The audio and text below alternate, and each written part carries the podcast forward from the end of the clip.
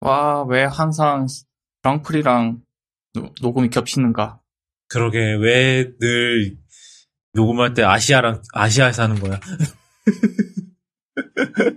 레드불이 제대로 조졌어, 이번에? 어- 어차피 그 제가 옛날 한 10년 전쯤에 F1 직관했을 때는 그냥 1등인 애가 계속 1등 뭐, 뭐, 모나코 봤어? 어딜 봤어?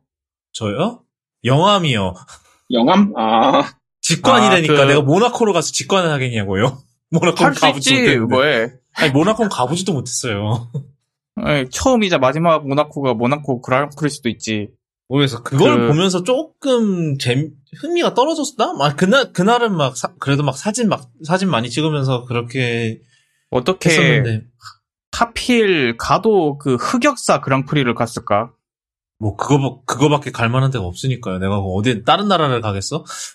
그것도 그래. 음. 그 영암은 F1 역사로 따지도 그렇고 우리나라 행정의 역사를 봐도 그렇고 흑역사야 진짜.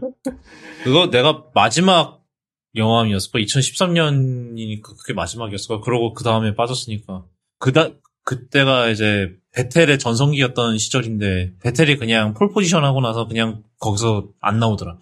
뭐 이게 뭐 그뭐 retire를 하든가 해서 해야 뭐 이게 뭐 재밌어지지 그냥 그럴- 그렇지. 아니면 누가 그 어뢰 작전을 하던가.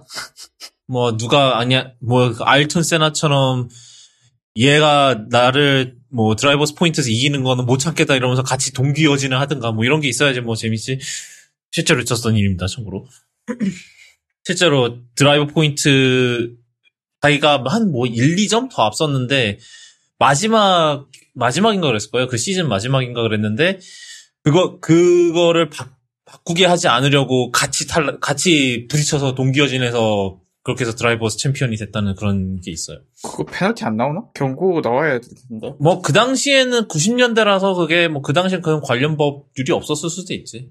그렇게 일부러 저 retire를 같이 뭐 이렇게 하는 뭐 행위가 금지가 아니었을 수도 있지 그 당시에는 뭐 지금은 어떤지 모르겠지만 딱 정확하게 정 정각에 레이스를 시작해야 되는 거 아닙니까? formation lap은 그 전부터 시작하고 뭐야 이거 포메이션이 딱못 맞추네. 9시에 시작하고 시간을 못 맞추네. 아니야 맞춰서 해. 9시 아니, 그 롤렉스 아니, 시계로 내 말은 오시- rolling 아. 스타트를 정각에 시작을 해야 된다 이 소리지. 아니, 그 애- 아니, 뭘 모르시네. 원래 formation을 딱 정각에 start. 아, 뭐 하여튼 스타- 최종 start를 정각에 해야지 왜 formation lap을 정각에 하고 있냐 이 말이지. 10분 전에 시작을 했어야지. 알겠습니다. 뭐 하여튼. 에, 시작하죠? 네. 뭐 저, pre-show 잘 해먹었네. 제, 뭐 제가 뭐 저는 지금 오늘 뭐 디스코드에도 얘기했는데 저는 오늘 본가에 와서 녹음하고 있어요. 오랜만에. 이야기 뭐 어- 어쩌다 이렇게 된지는 사정이 긴데 뭐 하여튼 저희가 이번은 당연히 아이폰 이벤트를 했기 때문에 아이폰 이벤트 특집이고요. 그리고 이번에는 저 블루님 또 오랜만에 뭐 이미 pre-show에서 다 들으셨겠지만 어, 이- 나오셔서 인사를 하시면 되겠습니다. 안녕하세요. 컬러 스케일 블루입니다. 예. 근데 에피소드 노트가 안 보이네요? 아, 네, 그 노션이 있는데 제가 링크를 안. 뭐 그 사실 링크 노트랄 게 없습니다. 제가 그냥 저 뭐냐 이벤트 보면서 노트에다가 그냥 그대로 갖다 붙여넣기해요. 아, 사실 지금 다른 뭐 이번 이번 주만 해도 지금 뭐 난리 난 게 여러 개 있어요. 지금 뭐 저 유니티 지금 난리 났고요. 그리고 음. 지금 제가 또 듣기로는 지금 미국이랑 구글이랑 저 희대 반독점 소송을 또 시작을 했다고 합니다.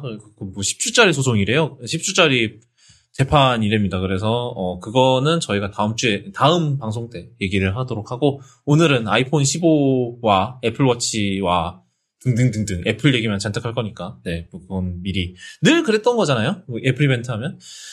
어 그래서 바로 얘기 바로 시작을 할게요. 저희는 늘 그렇듯이 이벤트에서 하는 거 순서대로 합니다. 그래서 어 이벤트 시작은 또 다시 저 어 여러분 애플 제품 안 차시면 죽어요. 아니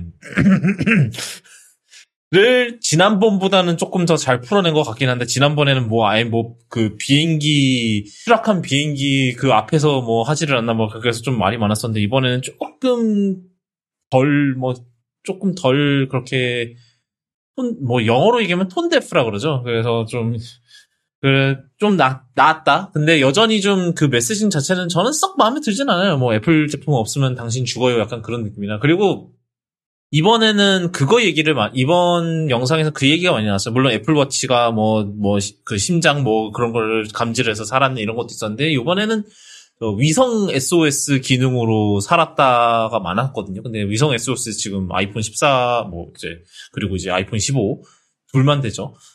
그리고 다, 모든 나라에서 다 되는 것도 아니고, 그래서 조금 뭐, 그래, 뭐, 굳이 저 영상을 그렇게 매년마다 저렇게 할 필요가 있나라는 그런 생각이 좀 들기는 해요, 저는. 좀, 뭐, 그러니까 굳이 저런 식으로 얘기를 안 해도, 물론, 그래요. 위성 덕분에 뭐 목숨을 구했다 이런 얘기 뭐 거기서 많이 나오는데 그뭐 뭐 9to5이나 이런 거 보면은 얘기 많이 나와요. 그리고 우리나라도 뭐 있었죠. 그 아이폰 14의 그 자동차 그 뭐 자동차 사고 감지 충돌 감지 해갖고 자동으로 얘가 119로 전화를 했는데 알고 보니까 이 운전자 그 음주운전자였던 거. 어. 그런 게 있었다고 해요. 뭐 몇 달 전에 그런 사, 건이 있었다고 하는데 뭐 하여튼 네. 그렇습니다. 그 얘기고, 그 다음, 그 다음으로는 애플 워치를 바로 시작을 할게요. 애플 워치가 이번에 시리즈 9이랑, 그 다음에 울트라 2가 나왔는데, 이게 애플 워치는 애플 워치 시리즈 9이고, 애플 울트라는 울트라 2인 거, 좀 통일을 했으면 좋겠는데, 뭐 굳이 그렇게 하겠다니까 뭐 그래라.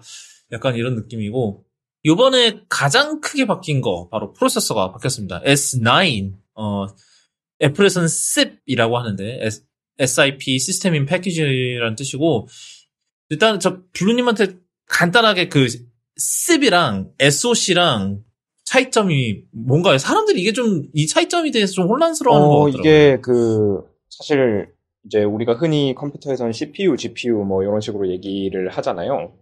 근데 이제 그 스마트폰으로 오면서 application processor라는 거, 뭐 SoC, system on chip이라고도 하기도 하고, 그래서 이제 거기에다가 우리가 흔히 생각하는 그 컴퓨터의 주요 구성 요소들이 거의 대부분 들어가 있어요. 뭐 CPU부터 GPU, 뭐 요즘 뭐 NPU에 뭐 가속기, 뭐 온갖 게 다 들어가 있는데, 근데 그럼에도 불구하고 이제 뭐 메인 메모리라든지 이런 거는 외부로 빠져 있고, 뭐 이런 식으로 어쨌든 그 AP AP 내부 그 칩 내부의 시스템 전체가 다 들어가 있진 않은 거죠. 아 그러니까 컴퓨터 전체가 다 들어가 있진 않은 거죠.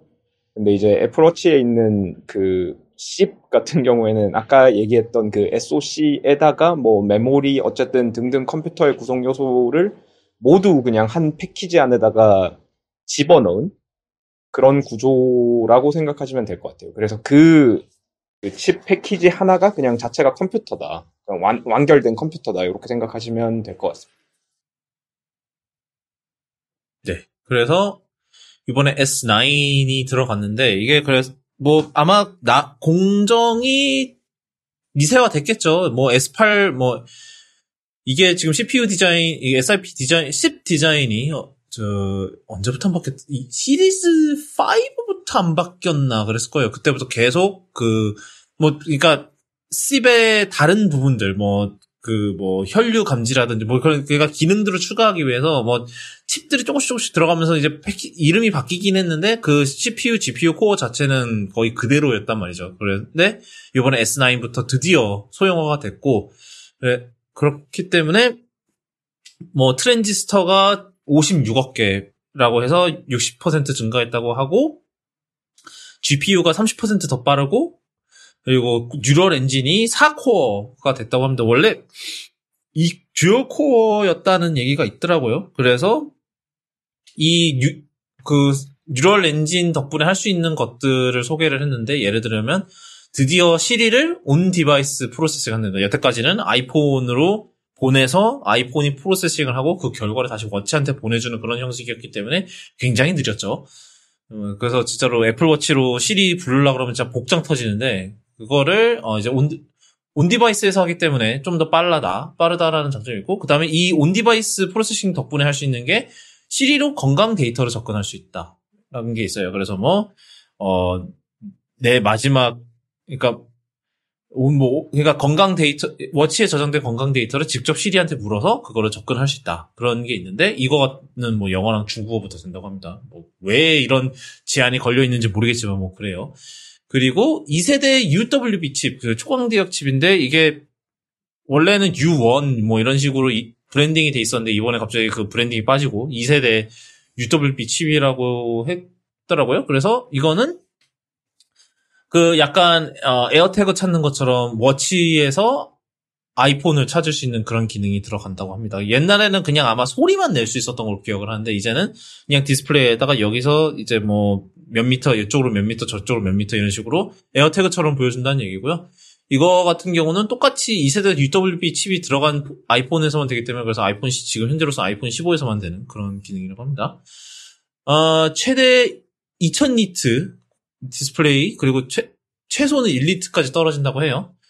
그리고 이게 이게 아마 좀 시리즈 9의 좀 킬러 기능이 될 것 같은데 바로 double tap이라는 기능입니다. double tap 같은 double tap은 뭐냐면은 그 손가락 두 개를 이렇게 오므리는 액션을 두 번 이렇게 하면은 그 현재 있는 앱의 그런 context에 따라서 뭐 가장 뭐라 그래야 돼? 가장 기, 뭐 가장 거기서 가장 주요한 기능을 수행해 준다고 해야 되나요? 그 예를 들면은 뭐 타이머가 타이머가 돌고 있을 때 이렇게 double tap을 하면은 타이머가 꺼진다든지 아니면은 뭐 알람이 울리고 있어서 double tap을 하면은 알람이 뭐 꺼지든지 아니면 snooze가 되든지 이런 식의 그런 기능을 제공을 한다고 하고요. 뭐 걔네 말로는 저 애플 말로는 이게 이거를 하기 위해서 neural engine이 필요했다. 뭐 이런 식 neural engine이 이런 뭐 혈류나 아니면은 뭐 움직임 까딱임이나 이런 거를 그 분석을 해서 얘가 double tap인 거를 인식을 한다고 해요. 근데 이게 제가 애플워치를 사용하지 않은 지가 좀 오래돼서 그런데 이게 assis, assistive touch에 인- 비슷한 기능이 있다고 들었었는데 똑같은 게 있어요. 그런데 방식이 어, 얘 지금처럼 뭐 혈류까지 감지하고 그러진 않고 지금 저 장비 지금 신세대 제품들처럼 뭐랄까요 엄청 고도화되어 있진 않아요. 그, 리고 생각보다 적중률이 좀 안 좋을 때도 있는데 이거를 이제 새로 도입된 neural processor와 와 각종 센서들을 전 그 적극적으로 활용해서 정확도가 많이 높아졌나 봅니다. 그러니까 이제 이제 mainstream 기능으로 활용할 수 있게 된 건데 그 전에는 이제 mainstream으로 쓸 만큼 좋지는 않았고 그러나 이제 접근성 기능으로 썼던 거죠. 그 뭐 그 만져본 거 후기 후기를 보니까 조금 적응만 하면 꽤 편하게 쓸 수 있다 이런 식으로 얘기를 하고 그 다음에 대본은 대부분 다 엄지와 검지를 하는데 어 굳이 검, 검지 손가락을 안 해도 된다고 해요. 왜냐하면 뭐 혹여나 뭐 모종의 이유로 검지 손가락이 없거나 그럴 수 있기 때문에 그냥 엄지와 다른 손가락을 이렇게 탭하는 걸로 또 충분히 가능하다고 합니다. 엄지가 없으면은 그거는 이 동작 자체가 안 되니까 그건 어쩔 수 없는 거긴 한데, 예, 그러, 그래서 그런 기능이 들어갔다고 하고요. 그리고, 요번에 애플이 환경에 대해서 굉장히, 어, 길게 얘기를 했단 말이에요. 특히, 뭐, 저, 올리비아 스펜서까지 데리고 와서 이제 그, 뭐, 저, 대자연 앞에서 뭐, 브리핑하는, 저, 그, 약간 꽁, 꽁트라 그러죠? 우리나라 말로 하는. 그렇죠. 꽁트까지 넣어가면서 막 그랬는데 뭐저그 처음에 팀 쿡이 긴장한 연기하는 게 이제 쿡 아저씨도 워낙 이제 홍보팀에서 이상한 짓거리 많이 시키니까 이제 슬슬 적응이 돼가는 것 같아요. 본인도 즐기는 것 같아. 예전에 그 미션 임파서블 M1 미션 임파서블 예, 예, 그쵸. 그 M1 아이패드 M1 들어갔을 때 그- 그것도 그렇고 그리고 막 지난번에 그러더라고요. 저 크레이그 페데리기도 막 하, 자꾸 홍보팀에서 이상한 거 시킨다고 막 그러더라고. 막그 그 제일 즐기시는 것 같은데 그분은 막 기타 막 세 개 겹친 거 뭐 그걸로 하고 막, 그, 막 그래서 뭐 그런 식으로 얘기를 하더라고요. 뭐 하여튼 그래서 뭐 이 환경 그거의 골자는 애플이 2030년 operation 그러니까 그 회사의 모든 그런 뭐 생산이나 아니면 다른 경영의 모든 부분을 탄소 중립으로 하겠다. 경영 탄소 중립 경영을 실천하겠다. 뭐 이- 목표를 세웠었죠. 2030년까지 옛날에 기, 옛날에 아마 그 기사를 봤던 것 같아요, 이거에 대해서. 근데 이거가 지금 실제로 어떻게 진행되고 있는지를 얘기를 한 건데 이게 왜 이걸 굳이 애플워치 때 했냐면은 바로 애플워치 시리즈 9이 어 최초의 그 카본 그 뭐지 탄소 중립 제품 그러니까 생산하는 과정에서 어 탄소 배출량이 0이다. 엄밀히 말하면 이제 그 넷, 넷제로죠. 네, 뭐 넷째로 뭐 그렇죠. 그러니까 넷째로 뭐 어디서 어디서 아끼고 이런 식으로 해서 뭐 결국 이제 마이너스를 마- 그러니까 뭐 어디서 조금 생산이 되면은 다른 다른 생산의 다른 부분에서 그 이제 다시 저 탄소 탄소를 다시 이제 해서 뭐 환원하고 이런 식 흡수를 하고 이런 식으로 해서 이제 영 뭐 최종적으로 0을 맞춘 건데 뭐 결론적으로는 0이다. 생산량이 0. 그러니까 모든 결론적으로 봤을 때는 생산량이 0이다. 이게 이게 그래서 이거에 대한 뭐 말들이 많더라고요. 이게 과연 뭐 그냥 단순히 carbon c 이제 미국에서는 이거를 할- 하기 위해서 이제 carbon credit이라는 걸 하거든요. 그러니까 그거를 그러니까 약간 돈으로 사는 거지. 제 탄소 배출권이라고 하는데 그거를 사서 그 탄소 뿜뿜 하는 만큼 그걸 사서 0으로 맞추면 그게 과연 전지구적으로 이득이냐 하는 논의 그 뭐냐 논쟁이 있거든요. 그래서 배출량이 0이다 하는 것과 넷제로랑은 조금 예, 다른 개념이다. 그리고 요즘은 탄소 중립 개념에 탄소 재 포집하는 것도 카운팅을 하는 것 같던데 뭐 지금 애플이 하는 거에 그게 됐는지는 잘 모르겠어요. 요즘 뭐지 그 이퓨얼이라고 그 아예 그 대기 중에 탄소를 예, 탄소를 수집해서 그 석유 연료로 만들고 그거를 태우면 대기 중에 있는 탄소를 포집했다가 내뱉는 거기 때문에 탄소 관점에서 중립이다. 뭐 당연히 이제 그 과정에서 들어가는 전기 같은 거는 전부 친환경으로 만들어진 에너지만 써야 되겠고요. 그래서 뭐 그런 요즘은 이제 탄소 중립에 뭐 그, 그거 기술적으로 보면 탄소 중립 맞으니까 예, 뭐 그런 것까지 아마 포함된 개념일 것 같은데 그 뭐냐 막 나무 심어가지고 탄소 포집하고 그런 것도 아마 계산을 하지 않았을까요? 모르겠네. 그렇죠. 어느 정도 있겠죠. 뭐, 그, 거기서 아예 뭐, 나무, 이건 나무 심는, 기- 나무, 뭐, 당연히 또 나무 심었겠지. 이랬더니 저희는 숲을 심었습니다. 이런, 이런, 뭐 식- 숲을 이런. 만들었습니다. 예. 뭐, 이런 얘기를 하니까. 그래서 뭐, 여러 가지, 그러니까 애플워치 시리즈 9을, 이게 모든 시리즈 9 제품이, 그렇, 이제, 탄소 중립이라는 건 아니고, 이게 특정 그, 조합이 있어요. 뭐 알루미늄에, 그 다음에 저 스포츠 loop 그 제품이 전부 이제 car, carbon neutral인데, 왜냐하면은 일단은 어, 재활용 알루미, 이 알루미늄 뭐 옛날부터 재활용 알루미늄 썼었죠 애플이 뭐 심지어 지금은 맥북 거의 모든 맥이 아마 지금 재활용 알루미늄을 쓸 거예요. 그리고 배터리에도 들어가는 코발트가 있는데 코발트도 100% 재활용을 썼다고 해요.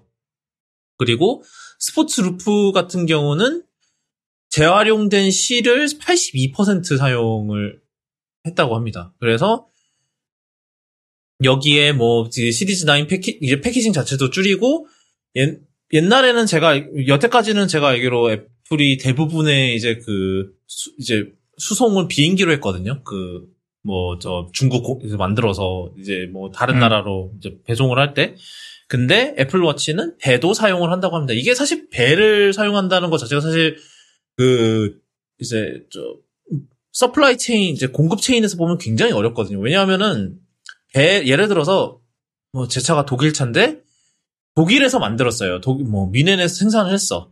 근데 우리나라까지 오는데 두 달 반이 걸려요. 그렇기 때문에 이런 예측을 맞추는 게 사실은 굉- 그 이제 뭐 저 공급 체인 관점에서 이런 몇 달이 걸리는 배송 기간 동안에 수요와 그런 걸 맞추는 것 자체가 굉장히 어렵거든요. 그러니까 100% 배로 하는 건 아니에요. 그러니까 뭐 여차 하면은 비행기로 또 보내긴 보내야죠. 비, 비상이면. 근데 음, 음. 아마 또 기저 물량 좀 기본적으로 깔려 있는 물량을 대량으로 보내는 걸 배로 하고 중간 중간에 수요가 피크 치는 건 비행기로 어, 긴급하게 공수하겠죠. 가능한 거는 이제 애플워치가 아무래도 아- 아이폰만큼은 팔리지는 않기 때문에 이게 아무래도 가능한 것 같아요. 그래서 뭐 이런 저런 것들을 해서 지금 이제 애플워치가 최초의 탄소 중립 제품이라고 하는 거죠. 넷제로 제품이라고 하는 거고. 그 다음에 여기서 이제 그 저희가 뭐 대체 가죽 이 가죽 얘기를 좀 지난 방송 때 잠깐 했었을 건데 애플이 가죽 제품을 안 만든다는 루머가 계속 돌았었거든요. 그 그래서 요번에 가죽 대신에 파인 모븐이라는 이것도 사실 이름 자체도 사실 루머에서 나오긴 했는데 그래서 이거 같은 경우는 68% 재활용된 직물 재질로 만들었다고 해요. 직물 재질인데 이거를 이거를 이제 시계 밴드랑 watch 밴드랑 어 아이폰 가죽 케이스 대체로 이렇게 사용을 한다고 하고요. 그리고 에르메스 그럼 이게 이 루머 떴을 때 에르메스 관련 루머들이 굉장히 많았어요. 뭐 예를 들면은 애플이 갑자기 에르메스 직원들한테 에르메스를 90 에르메스 밴드를 90% 할인해서 판다더라. 뭐 원래 뭐 예를 들어서 저 500달러짜리에서 갑자기 50달러에 판다더라. 뭐 이런 식으로 해서 말이 많았, 이게 뭐 어떻게 되는 건지 말이 많았었는데, 일단은 LMS랑 협업을 유지를 하고요. 대신에 애플에서 판매하는 모든 LMS, 모든 LMS 모델들은 어, 직물로 만든 밴드만, 어, 일단은 한다고 하고요. 하지만, 아, 나중에 알고 보니, 어, LMS 사이트를 가보시면, 거기서는 가죽을, 밴드를 여전히 사실 수 있다고 합니다. 근데 애플에서는 판매를 안 하는 거군요. 이게 그 애매하긴 한데, 뭐, 이게 사실 LMS, 그러니까 LMS에서 파는 밴드는 뭐, 어차피 LMS가 만들었고, 그렇기 때문에 애플의 그거랑은 관련이 없다라고 주장을 하면은 뭐, 예. 그렇습니다. 뭐, 그, 그렇다고 합니다. 그래서 지금 파이모븐 케이스들이 이제, 이제 해외에서는 좀 이미 배송을 받기 시작했다고 하는데 굉장히 그, 약간 촘촘한 그런 직물 재질의 그런 어, 케이스라고 해요. 뭐, 불행히도 가죽처럼 그러니까 약간 발수 이런 거는 자, 별로 없다고는 하는데, 네, 이거는 한번 어떻게 생겼는지 실제로 한번 보고 싶기는 하네요. 그리고 울트라 2, 울트라 2가 어, 역시 S9을 쓰고요, 쓰고요. 그 다음에 어, 디스플레이가 더 업그레이드 됩니다. 3000 니트까지 올라간다고 하고 이거는 애플에서 가장 애플 이 들어 애플 제품들에 들어간 디스플레이 중에서 가장 밝다고 해요. 어 그리고 여기도 울트라 2 같은 경우도 재활용 95% 재활용 티타늄이라고 합니다. 어 사실 티타늄 재활용하는 게 그렇게 쉽지는 않다고 하는데 이거를 또 해 냈고 그 다음에 Trail Loop랑 Alpine Loop를 조합을 하면은 탄소 중립 제품이라고 해요. 뭐그 아마 Ocean Band는 저 탄, 탄소 중립이 아닌가?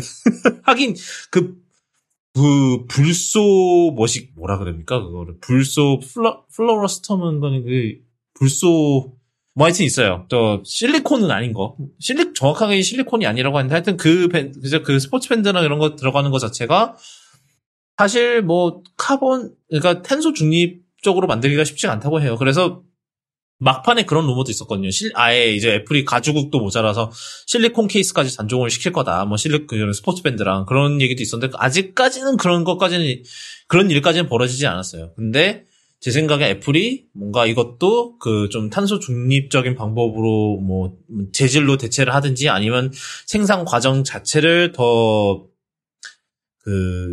생산 과정 그 자체를 더 뭐 뭐라 그럽니까 저 탄소 중립적으로 할 방법들을 고민을 하든지 둘 중 하나는 할 것 같은데 그 넘어가기 전에 저 이러한 그 애플의 그런 환경 뭐 이런 거에 대해서 좀 어떤 생각인지 좀 듣고 싶은데. 저는, 저는 맞는 방향이라고 생각을 하고 그리고 제가 뭐 제일 인상 깊었던 건 가죽 안 쓰는 거, 동물 가죽 안 쓰는 건 언젠가는 좀 하지 않을까 싶었는데 생각보다 빠르게 진행돼서 좀 놀랐 놀랐어요. 예를 들어 한 몇 년은 더 있지 싶었는데 루머가 금방 뜨자마자 바로 진행을 했고 그거는 좋은데 그런데 그 가죽 대체를 해서 나오는 제품들의 품질이 그렇게 좋지 않다고 하니까 조금 그거는 걱정이 되네요. 그 파인옵은 그렇죠. 자, 자동차 같은 데 보면은 요새 동물 가죽 안 쓰고 뭐 비건 가죽 쓰는 데 많잖아요. 근데 그런 것들 보면은 레자라고 하죠. 그렇죠. 그런데 그런 비건 가죽이라고 주장하는 제품들 보면 생각보다 품질이 꽤 괜찮거든요. 제가 보기에.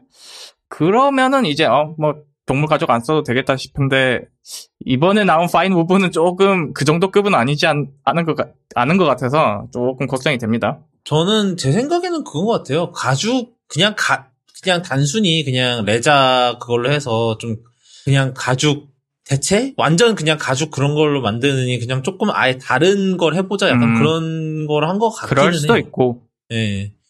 좀 레자 그냥 레자 갖고 그냥 또 새로 가죽 케이스 만들었으면 이게 별로 이미지적으로 좀 많이 바뀌진 않았으니까 그냥 임팩트가 별로 없다 그래야 되죠. 그런 마케팅 관점에서 봤을 때는. 그래서 아예 새로운 걸 해보자 약간 이런 식으로 간 것 같다라는 그런 생각이 들기는 해요.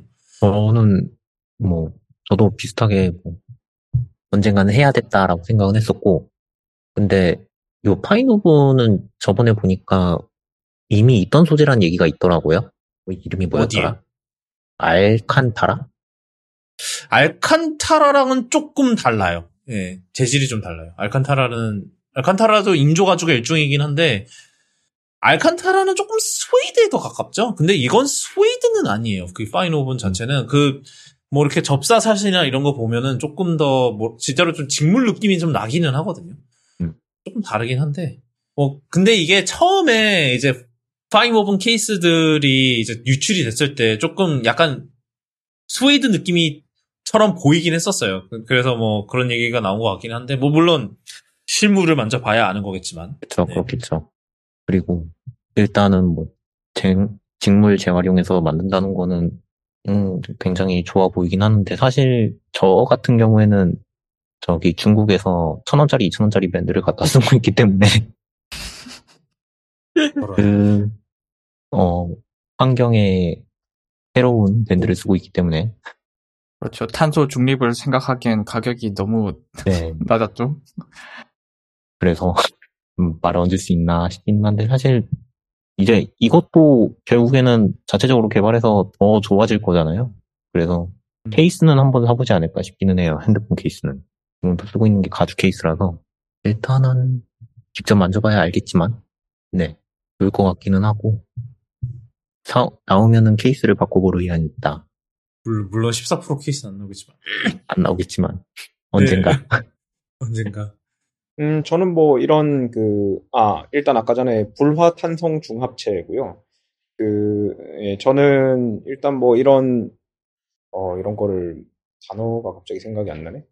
뭐 어쨌든 이런 담론을 던지고, 뭐 그거를 어쨌든 실행해 나가는 뭐 이런 거 자체는 되게 긍정적으로 보고요. 당연히 뭐 이제 기후 변화, 기후 위기, 이런 데 대해서 뭐 전 지구적으로 대응해야 된다는 공감대가 형성이 아직은 좀 덜 된 것 같죠? 뭐 그런 상황에서 뭐 이렇게 그거에 대해서 계속 그 주제를 던져주고 실제로 이제 그거 하는 그런 실행을 하는 뭐 어쨌든 그 순수하게 이제 경영 돈의 관점에서만 봤을 때는 당연히 안 하는 게 이득일 텐데 뭐 이제 이런 거를 하는 거에 대해서는 뭐 좋다고 생각을 하고요. 뭐 요거 자체를 뭐 비판적으로 보거나 할 꼬아서 보거나 이럴 건 없을 것 같고 어뭐 파이노브는 뭐 일단 보고 말씀드리는 걸로 뭐 그 정도만 말씀을 드리겠습니다. 아, 그 다음 이제 아이폰으로 넘어가겠습니다. 오늘, 아우, 애플워치는 쓱쓱 넘어갔는데, 이제 또 아이폰에서 얼마나 또, 팔씨 한번 봅시다. 일단은 아이폰 15부터, 일반 15부터 시작을 할게요. 이게, 아, 이게 뭐랄까, 좀, 작년의 혁신 다시 보는 느낌, 그런 느낌이었어요. 그, 보면서, 아, 저거, 아, 저거 한 1년 전에 대충 또 얼추 들은 소리 같은데 또 하고 있네, 이러면서 그랬는데, 그럼 그 이유가 그럴만 합니다. 일단은 어, Dynamic Island가 어, 15 일반 아이폰에도 적용이 돼요. 그래서 아마 애플 입장에서는 이 Dynamic Island를 많이 이제 최대한 많이 공급을 해야 이제 뭐 개발자들이 Dynamic Island에 뭐 targeting으로 뭐 하는 거를 그런 거에 대해서 뭐 고민을 더 많이 할 거기 때문에 어, 그래서 이제 Dynamic Island를 이제 일반 아이폰에도 좀 과감하게 어, 넣겠다는 결심을 한 것 같고 그 외에 뭐 일단은 그리고 디스플레이 자체는 조금 나아진 것 같아요. 뭐 야외광 최대 피크가 2000 니트까지 올라간다고 하니까 조금 나아진 것 같고 원래 일반 아이폰이 얼마였죠? 1600까지 올라갔던가요? 음, 예, 원래? 그냥 14 프로랑 동일해졌다고 보면 되겠습니다. 네. 그리고 뭐 좀 테두리를 조금 더 둥글게 처리를 했다고 해요. 그래서 뭐 여태 지금까지 아이폰들이 좀 좀 각기 많이 적기 때문에 좀 딱 뭐 좀 잡을 때 좀 뭐 날카롭고 이런 느낌이 있다 이런 얘기가 있었는데 조금 둥글둥글해졌기 때문에 어 괜찮아 괜찮을 것 같은 그런 게 있고요. 그 물론 어차피 많은 분들 다 케이스 쓰시, 음. 쓰시겠지만 뭐 여기서 그, 그만을 할 건 아니고 어 그리고 카메라가 있어요. 아 이 카메라도 참 할 말이 많은데 일단은 4,800만 화소짜리 카메라라고 일단 얘기를 했습니다. 그래서 2X, 그러니까 아이폰 14 프로에서도 됐던 이제 2X, 뭐 광학, 광학은 아니죠. 뭐 주- 중간 crop하는 거겠지만, 무튼 그 줌이 되고요. 어, 그, 이게 사실은 저는 굉장히 중요하다고 생각을 해요. 왜냐면은 여태껏 제 기본 아이폰에는 디지털 줌 대- 대부분 다이 디지털 그냥 디지털 줌밖에 없었죠. 줌을 하려면 여태까지 뭐 옛날 뭐 아이폰 뭐 8이나 뭐 이런 애들만 봐도 계속해서 이제 기본 아이폰들은 망원이 없었어요. 근데 얘가 이제 이 트윅 뭐 물론 고작 두 배밖에 안 되긴 하지만 그래도 왜 많은 사람들의 그런 그 줌에 대한 그런 필요성을 많이 충족을 시켜주지 않을까라는 그런 생각이 들고요. 그리고 이게 또 그 최종적인 사진 결과물이 이제 2,400만 화소로 나온다고 하거든요. 원래는 이제 4,800만 화소를 이제 하나 이제 네개 화소를 하나로 묶어서 이제 픽셀 비닝을 해서 어 1200만 화소짜리 사진을 만드는 게 원래는 그랬는데 지금은 어 2400만 화소로 만들어 준다. 이게 아마 다른 제 뭐 이제 다른 상황 이제 다 원래 이제 한 번 아이폰 사진 찍을 때 단 한 장만 찍는 게 아니라 굉장히 많은 사진을 찍기 때문에 거기 거기서 아마 조금씩 조금씩 뽑아서 이렇게 배합을 하기 때문에 2,400만 화소짜리가 만들어질 수- 만들어질 수 있는 게 아닌가라는 그런 생각이 들고요. 근데 여기서 이제 함정이 하나 있어요. 4,800만 화소 카메라가 이 센서가 아이 뭐 처음에 보면 이게 아 이거 그러면 14%랑 똑같은 건가 이거 싶은데 예, 14%랑 똑같은 거 아닙니다. 어, 예. 어. 살짝 안- 살짝 안 좋아요. 살짝 그 음, 센서 그 보- 이게 사양표를 보면은 그러니까 이거 이거를 놓치기가 되게 쉬웠는데 저도 놓쳤거든요. 처음에 기사 쓸 때는 이게 근데 어 아이폰 15의 일단은 호- 그 메인 카메라 화각이 26이거든요. 원래 아이폰 14 프로랑 뭐 15 프로도 그렇지만 둘 다 메인 카메라 화각은 23mm고요. 그 다음에 quad 픽셀 기준 이제 그 픽셀 4개를 하나로 묶으면은 이제 그 그 센서 그 센서 화소의 실질적 크기가 아이폰 15는 2 마이크로미터고 어, 아이폰 14 프로는 2.44 마이크로미터. 그러니까 조금 더 커요. 그래서 그나마 이제 조금 유리하다고 하는 하는 부분이면은 조리개가 어, 아이폰 15는 f1.6까지 열려 있고 아, 아이폰 14 프로랑 15 프로는 f1.78까지 이렇게 돼 있어서 그러니까 센서 자체는 아마 아이폰 10, 이제 아이폰 14 프로보다 조금 더 작은 센서를 쓴 게 아닌가라는 추정이 되기는 하는데 뭐. 그 잠시만요. 일단 그 제가 지금 말씀을 드리고 제가 그 방금 말씀하신 거 그 광량 그 계산을 한번 해볼게요. 조리개량이랑 이 왔다 갔다 해가지고. 근데 구도구님께서 놓치신 게 하나 있는데 네, 지금 편집을 하고 있는 쿠도군인데요. 어, 저희가 이거 녹음하고 나서 나중에 이 부분이 아직은 루머인 것 같다라는 어, 블루님의 말씀이 있으셔서 일단 그 부분은 감안해 주시고 어, 들어주셨으면 합니다. 어, 그러면 다시 돌아가서 계속 듣도록 하시죠. 아이폰 15 일반 모델에 들어간 그 센서가 더 작은 거는 맞거든요. 근데 그 stacked CIS라고 해가지고 적층형 CIS가 들어갔어요. 그게 뭐냐면 원래 이제 이미지 센서라는 게 결국은 빛을 받아서 광전 효과를 광전 효과가 이제 빛이 이제 딱 때리면 이제 전자가 나오는 그런 효과를 이용해서 그 빛 신호를 전기 신호로 바꿔주는 반도체 칩이란 말이에요. 그래서 이제 보면 이제 빛을 받는 부분 수광부가 있고 그 다음에 이제 각각 픽셀마다 또 이제 트랜지스터 회로들이 있는데 당연히 이제 트랜지스터 회로들이 픽셀마다 들어가야 되니까 그만큼 수광부가 작아질 수밖에 없거든요. 근데 이제 요거를 위층에는 수광부만 깔고 그 아래층으로 이제 픽셀 그 음. circuit들을 넣어가지고 요거를 적층하는 그 센서가 이제 소니에서 개발한 센서가 있더라고요. 근데 이번 아이폰 15 음. 일반 모델에 요 센서가 들어갔다고 하던데 이제 요렇게 생각하면 그 센서 크기에서 센서 크기가 작아져서 이제 그 차이가 얼마나 나는지 계산을 해봐야겠는데 거기서 오는 정도의 손해는 커버가 될 것 같다는 생각이 들기는 하거든요. 그래서 그러면 단순히 이것만 가지고 뭐 기존 14 것보다 나- 너프다 이렇게 하기는 어, 힘들겠네요. 아 14보다도 작아졌나요 이게? 14는 아예 1200만 화소였으니까 조금 얘기가 아 다르긴 하죠. 그러니까 이게 그 센서 사이즈만 놓고 봤을 때 14보다도 작아졌나요? 이거 한번 계산을 좀 해보긴 해야겠다.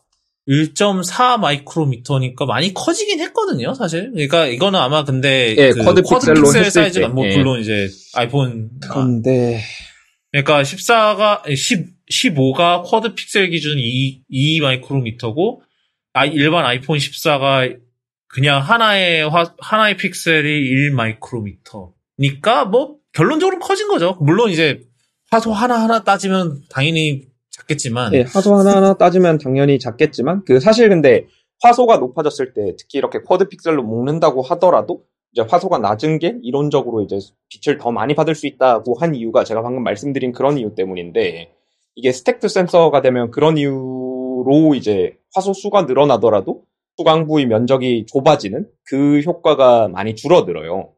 그래서 특히 이렇게 quad 픽셀로 배치를 quad Bayer 패턴으로 배치를 하는 경우에는 사실상 이제 같은 센서 사이즈에 더 저해상도랑 비교해서 노이즈 면에서도 밀리지 않는 그런 결과가 나올 것 같은데 일단 한번 계산을 해보죠. 음, 그 계속 말씀하고 계시면 제가 뒤에서 계산하고 있을게요. 어, 그- 그렇고. 일단, 그리고 이게 있고, 그 다음 아이폰, 그리고 이 사진 카, 카메라, 이 좀 그 중요, 약간 중요할 수도 있고 중요 안 할 수도 있는 그런 게 있습니다. 바로 자동 인물 사진 모드가 대- 지원을 하고요. 그래서 만약에 사진을 찍는데 앞에 뭐 사람이나 아니면 동물이 있다는 걸 감지를 하면 자동으로 사진을 촬영할 때 초점 이제 어, 초점이 아니라 저 심도 데이터를 같이 기록을 자동으로 한다고 합니다. 그러니까 이게 아마 ISP가 받쳐주니까 이걸 할 수 있는 거겠죠. 이게 근데 14%에서는 이게 안 되는 걸로 아는데 왜냐하면은 저 아이폰 15랑 어, 아이폰 14 프로랑 같은 어, SoC를 쓰죠. A16 바이오닉을 쓰는데 이 기능 자체는 어, 아이폰 15에만 들어가 있습니다. 이거는 뭐 ISP 그거일 수도 있고 아니면 그냥 소프트웨어적으로 막은 걸 수도 있고 둘 중 하나긴 한데 뭐 하여튼 소프트웨어적인 급 나누기에 한 표입니다. 예, 세대, 그, 급 나누기의 세대 음. 나누기죠. 이거를 사용을 해서 사진을 촬영하고 나서 초점 포인트를 바꿀 수 있는, 어, 기능이 들어간다고 합니다. 이거 사진 앱에서 편집할 때 할 수 있다는 얘기고, 이게 약간 그 옛날에 그 Lytro라는 그런 그 카메라가 있었거든요. 비슷한 기능이 있었는데, 이거를 실제로 어떻게 보면 구현을 한 거겠죠. 이게 이미 cinematic mode에서는 됐었는데, 이게 다시 사진으로 내려오는 셈이네요. 어, 뭐, 아까 얘기했듯이 A16 바이오닉을 사용하고 있고요. 어, 제가 뭐 최소한 아이폰 13 프로에서 14로 넘어왔을 때 아니 아이폰 13에서 14로 넘어왔을 때는 그래도 GPU 코어 하나 더 넣어줬었는데 이번에는 뭐 14 프로 거 그대로 거의 그대로 가졌다고 보시면 되고 그 다음에 2세대 UWB 칩 똑같이 들어가거든요. 그래서 아까 얘기한 대로 워치에서 아이폰 찾는 거 가능하고 그 다음에 거리 range 자체가 3배 이상에서 늘어났다고 하고요. 그리고 이거 이 기능을 이용한 친구 찾기 기능이 들어갔다고 해요. 예를 들어서 뭐 되게 복잡한 뭐 몰 같은 데서 어 이제 이 친구를 찾고 싶을 때 이거를 쓰면 된다고 합니다. 그러니까 약간 에어태그 대신에 친구를 찾으세요. 약간 이런 느낌이죠. 위성 기능도 얘기를 했는데 위성 이번에 이제 위성으로 자동차 보험 긴급 출동 기능이 추가가 된다고 합니다. 이거는 미국에서만 되는 기능이고 Fine 이제 FineWoven 이제 액세서리 똑같이 얘기를 했고 가격은 125 가격, 가격 은 아이폰 10, 15 125만 원 그리고 아이폰 15 플러스 135만 원부터 뭐 작년과 가격 동결입니다. 그거는 다행인 것 같아요. 근데 아, 제가 하나 당연히 빠, 하나 빠뜨린 거 있죠. 바로 USB-C 아, 드디어 들어간다는데 아, 아, 이 USB-C도 골치가 꽤 아픈 아, 그 그게 있습니다. 그, 그, 그 얘기하기 전에 저 블루님 아직 계산 덜 됐나요? 블루님 나가셨나? 나가시진 않으셨는데 마이크를 끄고 계세요. 마이브 그만 아, 아, 끄셨어. 아, 그 계산 중이라서 어, 마이크 연사- 끄고 있었는데 잠시만요. 아씨 이거 이렇게 오래 걸릴 줄 알았으면 그냥 지금 하지 말 걸. 어. 미리 할 걸. 한다 하지 말 걸. 센서 면적은 1.5배 정도 차이고, 근데 이게 아이폰 14 센서 면적이 정확히 얼마인지를 또 모르겠네. 일단 그 프로랑 비교했을 때, 그게 예, 그냥 마이 그게 센서 피치가 1 마이크로미터고 그걸 기반으로 어떻게 계산 때리면 가능하지 않을까요? 아, 14 센서 피치가 얼마였죠? 음. 그걸 그게 기억이 안 나서. 아, 14가 1 마이크로미터였나요? 그럼 똑같네. 예, 예. 1? 1? 네, 1이요. 잠깐만, 그러면 센서 크기가 두 배 커진 건가? 그러니까요. 이게 왜- 왜냐면 픽셀이 픽셀 기준으로 이, 그럼 원래 그러니까 2여야 가- 되는데 화소 하나하나는 그 똑같던 아이폰 14 원래가 1, 2 맞나요? 그게 아닐 것 같은데. 아, 제가 간단하게 찾아봤을 때는 1마이크로미터라고 아, 그랬어요. A few moments later. 아, 이거는 시, 잠, 잠시만요. 일단 저는 15 기준으로 아, 이거 프로 얘기구만. 아이씨. 이게 그 잠깐 계산을 해봤는데 일단 그 14 기본 모델은 빼고 15 모, 15 기본 모델 이제 센서 자체는 그 14 프로 맥스나 15 프로 맥스에 비해서 이제 10 아, 그러니까 프로 라인업이 1.5배 센서가 더 커요. 근데 이제 아까 말씀해 주셨던 것처럼 조리개가 조리개 값이 f1.6이랑 f1.78로 조리개 값 써서 좀 벌충을 하는데 계산을 해보니까 한 24% 정도 더 많은 빛을 받거든요. 그래서 이거 그 곱으로 연결을 해보면 한 83% 정도의 빛을 받는단 말이죠. 근데 이 정도 차이는 그 텍트 센서에서 벌충이 돼서 그러니까 센서 크기는 더 작지만 이제 받는 빛의 양 자체는 비슷한 그런 느낌이 될 것 같은데요. 저 지금 방금 찾았네요. 아이폰 14는 1.9 마이크로미터니까 살짝 커진 그러면 이제 아이폰 10, 14 기준, 14랑 비교하면 확실히 이제 업그레이드일 것 같고, 그 스택트 CIS까지 합치면. 아, 근데 14가 그 조리개 값이 몇이었죠? 음흠. Many, many minutes later. 1.5, 1.5인가 봐요. 뭐, 어쨌든, 뭐, 이것저것 감안해도, 뭐, 일반 모델의 메인 카메라는 그, 제 생각에는, 그, 굳이 이제 48메가픽셀을 빼더라도, 쿼드 네. 픽셀로 이제 비닝했을 때 기준으로 봐도, 그냥 빛을 조금 더 받는 수준이 아닌가. 근데 거기다가 이제 더 해서, 48메가픽셀 센서가 들어가서 좀더 높은 품질의 두배 crop 사진을 찍을 수 있고, 플러스로 그 좀 이따가 Photonic Engine 얘기할 때 한 번 더 언급하겠지만 그 최종 결과물 품질 24 megapixel로 나오는 거 이런 것까지 감안하면 기본에서 기본으로 넘어가는 게 꽤 큰 업그레이드가 될 것 같아요. 사실은 막 한 11, 12%까지만 해도 그냥 2X밖에 없었으니까 사실 그것만 해도 사실 충분할 거긴 하거든요. 그런 쪽에서 그냥 일반 아이폰으로 넘어와도 사실 음. 충분할 것 같고 이제 뭐 그 뭐 이후 뭐 13%나 이런 거에서 넘어오는 건 조금 애매하긴 하겠지만 어. 뭐 이제 그러면 그 얘기는 이쯤 하고 저 USB-C 얘기를 좀 넘어갈게요. 어, USB-C가 드디어 들어갔는데 저 기분이 어떠십니까들? 약간 기분이 좋으면서도 굉장히 안 좋은 게 저는 내년을 생각하고 있었거든요. 그래서 올해는 올해 안 살 생각으로 작년에 바꿨었는데 약간 배신감 느낀다는 생각이 들고 일단 뭐 그건 제가 멍청한 베팅을 한 잘못이고 그런데 그 감정은 제껴놓고 드디어 드디어 바꾼다. 드디어 제 인생에서 어, 라이트닝 없앨 수 있다는 것에서 너무 기쁨 감정을 느낍니다. 과연 다 없앨 수 있을 것인가? 물론 지금 아이폰이 바뀌어도 두 개가 아직 남았어요. 에, 에어팟이랑 그리고 trackpad 전혀 생각도 안 했는데 trackpad가 라이트닝이네. 그래가지고 이 두 개도 언젠가 바뀔 것 같아요. 그래서 에어팟도 바꿔라. 그리고 드디어 이제 아이폰에서도 각종 USB 액세서리 쓸 수 있게 되었다는 점에 너무 너무 좋네요. 그냥 메모리라든지 뭐 마이크라든지 이런 거 붙일 수 있게 되었으니까 뭐 물론 그거를 실제로 활용할 거냐고 물으면 음, 이거긴 하지만 음. 어 그 네 뭐 아 이건 뭐 이따 프로랑도 얘기하긴 할 건데 좀 스피드 제한이 좀 있죠. 저 USB 2인데 이게 이것 때문에 대, 진짜 대혼돈이었어요. 왜냐하면 USB 2면은 거의 뭐 다 안 된다고 봐야잖아요, 사실. 액세서리는 쓸 수 있어요. 480 메가비트인데 아니 뭐 그냥 USB 메모리에서 파일 전송하는 거 정도는 쓸 가능하지만 좀 그 정도 뭐 저 대역폭이면은 아. 제한되는 게 많잖아요 사실은 원래대로면 근데 애플이 알고 보니까 이거 나중에 tech s- 이제 저 기술 스펙 가서 한 건데 거기다가 DisplayPort Alt Mode로 넣- 넣었더라고요 USB 2에다가 무슨 조합 이게 뭔 조합인지 모르겠는데 하여튼 그래서 예, 어. 가능은 해요. 그 디스플레이 Alt가 아예 그 lane 따로 쓰는 거라서 USB랑 그래서 뭐, 기, 뭐 기술적으로는 저 어, 4K HDR까지 된다고 하고요. 그리고 HDMI도 가능한데 HDMI는 HDR은 안 되고 4K만 된다고 합니다. 그래서 디스플레이 포트를 연결을 해야 뭐 HDR까지 된다는데 이거는 제 생각에 뭐 HDMI 그 USB-C에 붙는 HDMI 이제 그 규격 제한일 가능성이 높아서 이건 어쩔 수 없는 부분인 것 같은데 뭐 하여튼 뭐 화면 출력이 된다니까 뭐 저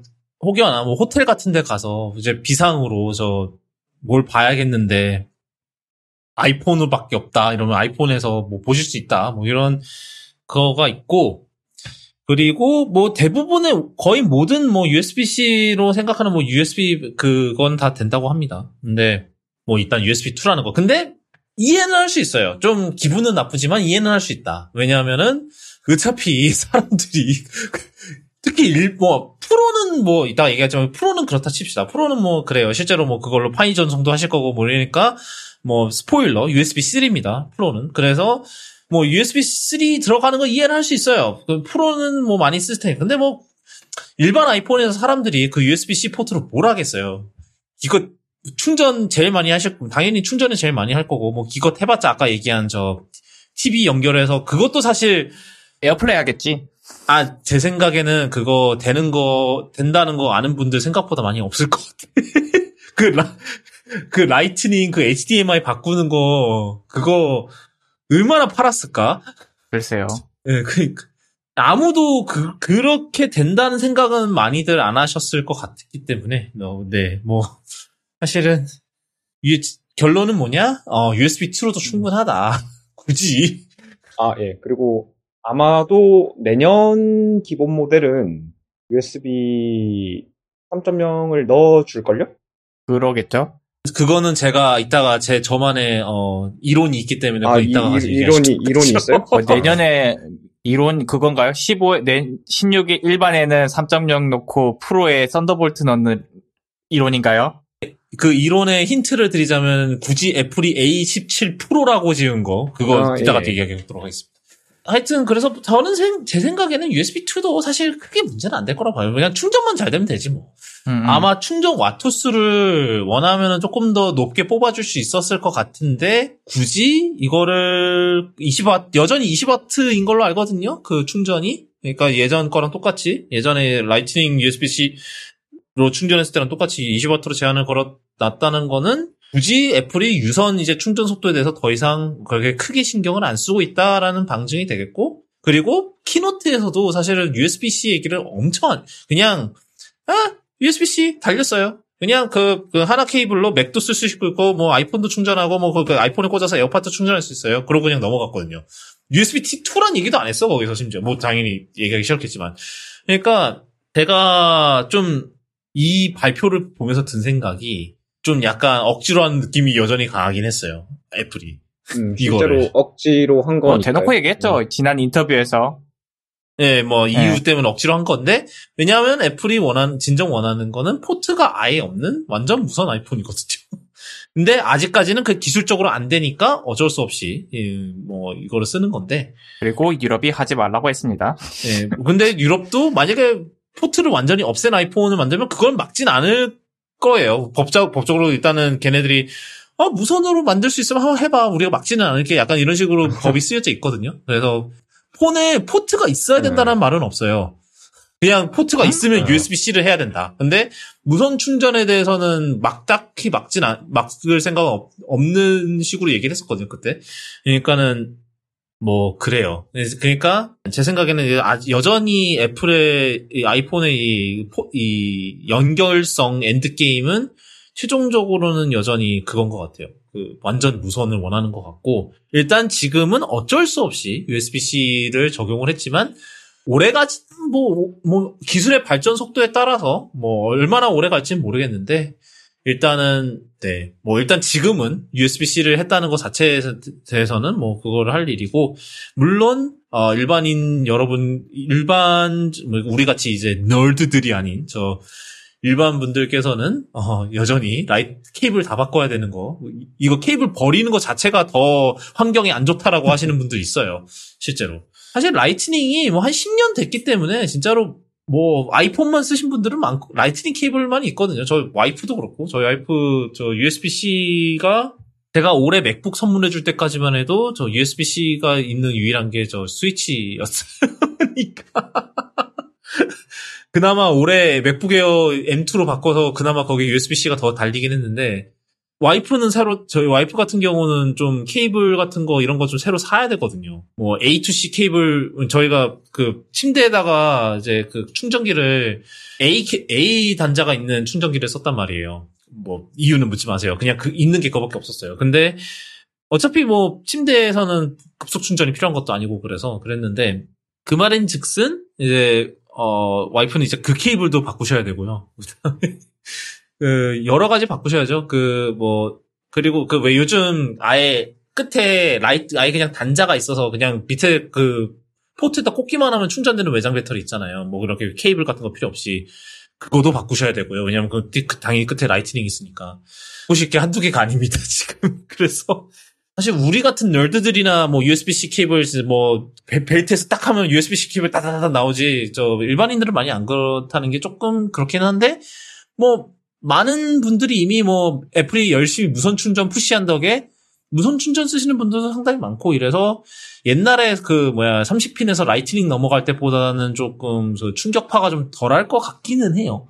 근데 여전히 충격파는 충격파일 거다. 그래서 그래서 애플도 그냥 쓱 얘기만 하고 넘어간 게 아닐까라는 생각도 들고 괜히 또 그 난리 날 거 아니까. 그 아이폰 이 아이폰 15 색이 지금 다섯 가지인데 이 중에서 뭐가 제일 마음에 드시나요, 여러분은? 일단은 저 티터님부터 얘기해 봅시다. 저는 원래 그 초록색 이 12대도 아, 초록색을? 썼었는데 그쵸 쌈무 그린 아, 맞다. 옛날에 12대 스 이거 이, 이 색깔 쓰셨었구나. 네 맞다, 맞다. 12대도 쌈무 그린을 써서 네. 이번에도 쌈무 그린이 아닐까 싶긴 한데 사실 요즘 요즘 쓰는 건 그냥 블랙이어서 그렇죠. 14 프로는 뭐 이따 이따 프로 색상 얘기하겠지만, 네, 네. 그래요. 저, 저, 땅콩이 저는 여기서 고르라면 아 blue가 좀 이쁜 것 같기도 하고 그리고 노란색을 좀 보고 있는데 그 14 때 나왔던 노란색이 이뻤거든요. 그런데 이 15의 노랑은 그때만큼 이쁘지 않네요. 좀 허멀건해졌어요. 예, 약간 너무 빠졌어. 이거는 그거를 생각하긴 해야 돼. 왜냐하면은 저 지금 뒷면이 matte 처리가 됐죠. 이제 아이폰 15부터.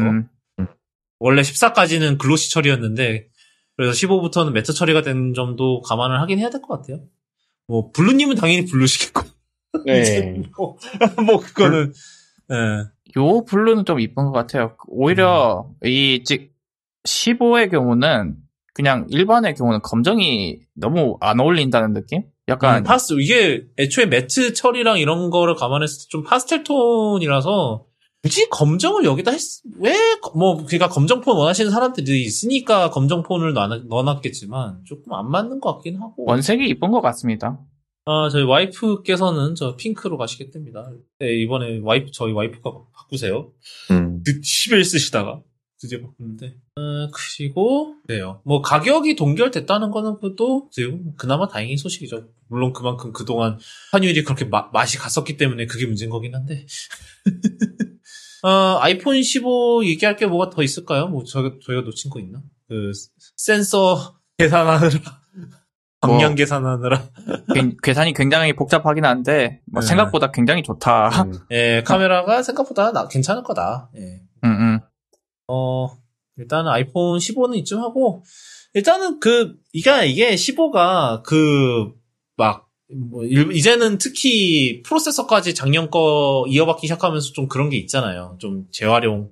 약간 옛날에 그 아이폰 5C나 이런 것처럼 좀 약간 재활용 폰이 된 느낌, 다시 그런 느낌이 됐는데, 저는 뭐, 이게 그 일반 폰들 입장에서 봤을 때는 굉장히 이게 굉- 그 많은 부분들에서 업그레이드가 있었기 때문에 도리어 나쁘진 않은 것 같은 그런 느낌도 들어요. 네. 자, 그럼 이제 아이폰 15 프로로 넘어갑시다. 어, 가장 중요한 거 바로 티타늄. 네, 티- 저 엄청난 이제 티타늄을 쓴 거에 대해서 굉장히 몇 번이나 강조를 했었는데 어, 티타늄을 씀으로써 가장 큰 장점 바로 어, 무게가 가벼워진다는 거죠. 그래서 어, 아이폰 10, 15 프로가 14%가 원래 206g인가 그랬는데 저 15%는 187g이 되고요. 그 다음에 아이폰 15 프로 맥스는 14 Pro Max가 얼마였어? 그 무게가 200 몇십 그램이고요.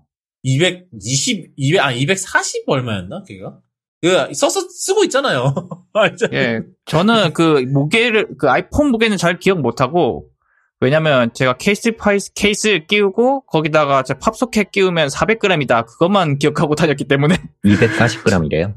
예, 240 이- 원래 240g이었는데 어 아이 음, 그 아이폰 15 프로 맥스는 221g으로 어 각 이제 저 다이어트를 했답니다. 그래서 둘 다 프로라는 이름이 붙은 이제 아이폰들 중 아이폰 프로들 중에서는 가장 가볍다고 해요. 보니까 아이폰 15 프로가 아이폰 11 프로보다 1g 가볍더라고. 이건 뭐 오차범위 내긴 한데 뭐 그래라. 그리고 뭐 10, 15 프로 맥스도 11 프로 맥스보다 5g 가벼워요. 226g에서 221g이 됐기 때문에 그 약간 타, 네, 여러모로 어, 경량화를 상당히 이뤄냈다. 이게 뭐 아이폰 프로들 무거운 거, 뭐, 저 모 채널 뭐 아저씨는 맨날 그거 밈으로 쓰고 막 이랬었는데 드디어 그 아저씨가 좋아할 것 같네요. 뭐 가벼우면 좋죠. 사실 진짜 제가 프로맥스, 제가 12 프로맥스 썼다가 13 갈 때 프로로 내려갔거든요. 그 이유가 너무 무거워서였어요. 진짜 흉기야 이거 진짜. 근데 맞아요 무거워요. 그리고 지금 이게 얼마나 무겁냐면 케이스 끼우고 일부 그 맥세이프 스탠드 충전기에 끼우잖아요. 아, 올리잖아요. 그 스탠드가 못 견디고 쳐져요. 특히 그 뭐야 저 자동차 mount들 맥세이프 음, mount들이 음.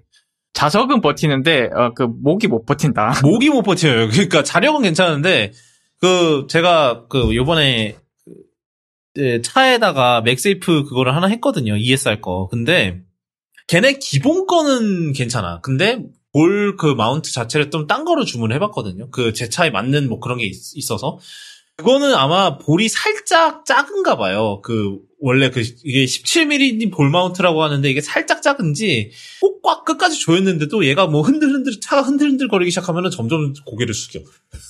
음, 거기 아니- 폰 같은 거 끼우면 돼요. 어.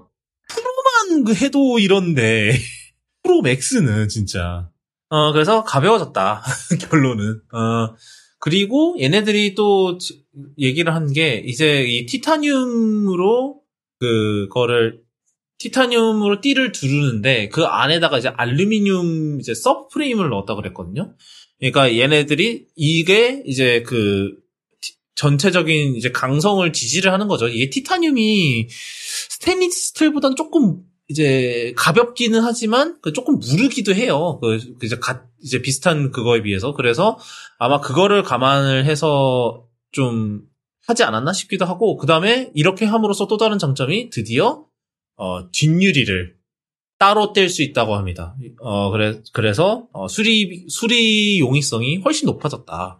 뭐 저희가 지난번에도 얘기했지만 어 여태까지 이제 아이폰 14도 설계가 바뀌긴 했는데 아이폰 뭐 14 프로 이런 애들은 이제 뒷판을 중심 이제 뒤 이제 스테인리스 스틸 밴드랑 이제 뒷판 유리를 중심으로 이제 모든 부품이 들어간단 말이에요. 그래서 이렇게 하면은 뭐 좋은 거 하나는 화면이 깨지면 화면은 쉽게 교체를 할 수 있어요.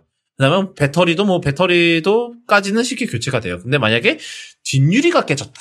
그러면은 그냥 포기하고 모든 걸 바꾸 그냥 리퍼를 가거든요. 얘네들이. 이거는 저 스토어에서 고칠 수가 없습니다. 고객님 하면서 네, 그냥 리퍼를 해줍니다. 근데 15 프로부터는 뒷유리만 뗄 수 있기 때문에 다른 건 그대로 음흠. 두고 그래서 수리가 더 쉬워진다. 이거는 저희가 지난 방송 때 얘기한 그 아이폰 그 수리 용이성에 대해서 이제 아이폰 그거에 대해서 애플이 고민하기 시작했다는 그거랑 좀 어느 정도 일맥상통하는 게 있죠. 음, 아까 전, 예. 그 아까 전에 그 알루미늄 sub 쪽 부분에서 아마 티타늄이랑 스테인리스 스틸 말씀하셨는데 그 재료 자체 강도 자체는 이제 스테인리스 스틸이 티타늄 그래 티타늄 단독으로 쓰면 일단 그 아까 말씀하신 것처럼 그런 문제가 있고 그래서 티타늄 합금을 쓰는데 어쨌든 그 그렇 예 그렇다 하더라도 이제 재료 자체의 강도는 그 말씀하신 것처럼 스테인리스 스틸이 더 좋은 걸로 알고 있고요.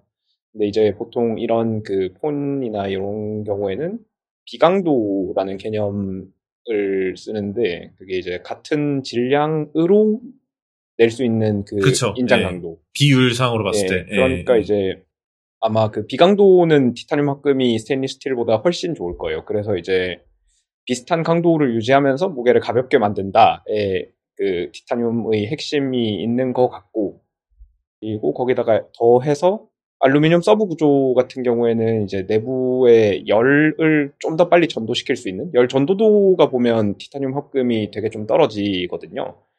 그래서 이제 알루미늄 sub 구조가 음, 열 전도를 더, 예, 열 전도를 더 잘하기 때문에 그 내부를 알루미늄 sub 구조로 만든 것 같아요. 그 다음에 이제 두 개를 어떻게 잘 용접이라고 해야 되나? 뭐 그렇게 잘 붙여놨다고 하더라고요. 예. 뭐 무슨 희한한 용어를 썼던데 다들. 용접으로 추측을 하더라고요. 뭐 사실 용접이라는 게 두 그 금속을 섞어 가지고 하는 거니까 뭐 개념상 용접이랑 비슷한 것 같아요. 정확히는 모르겠는데.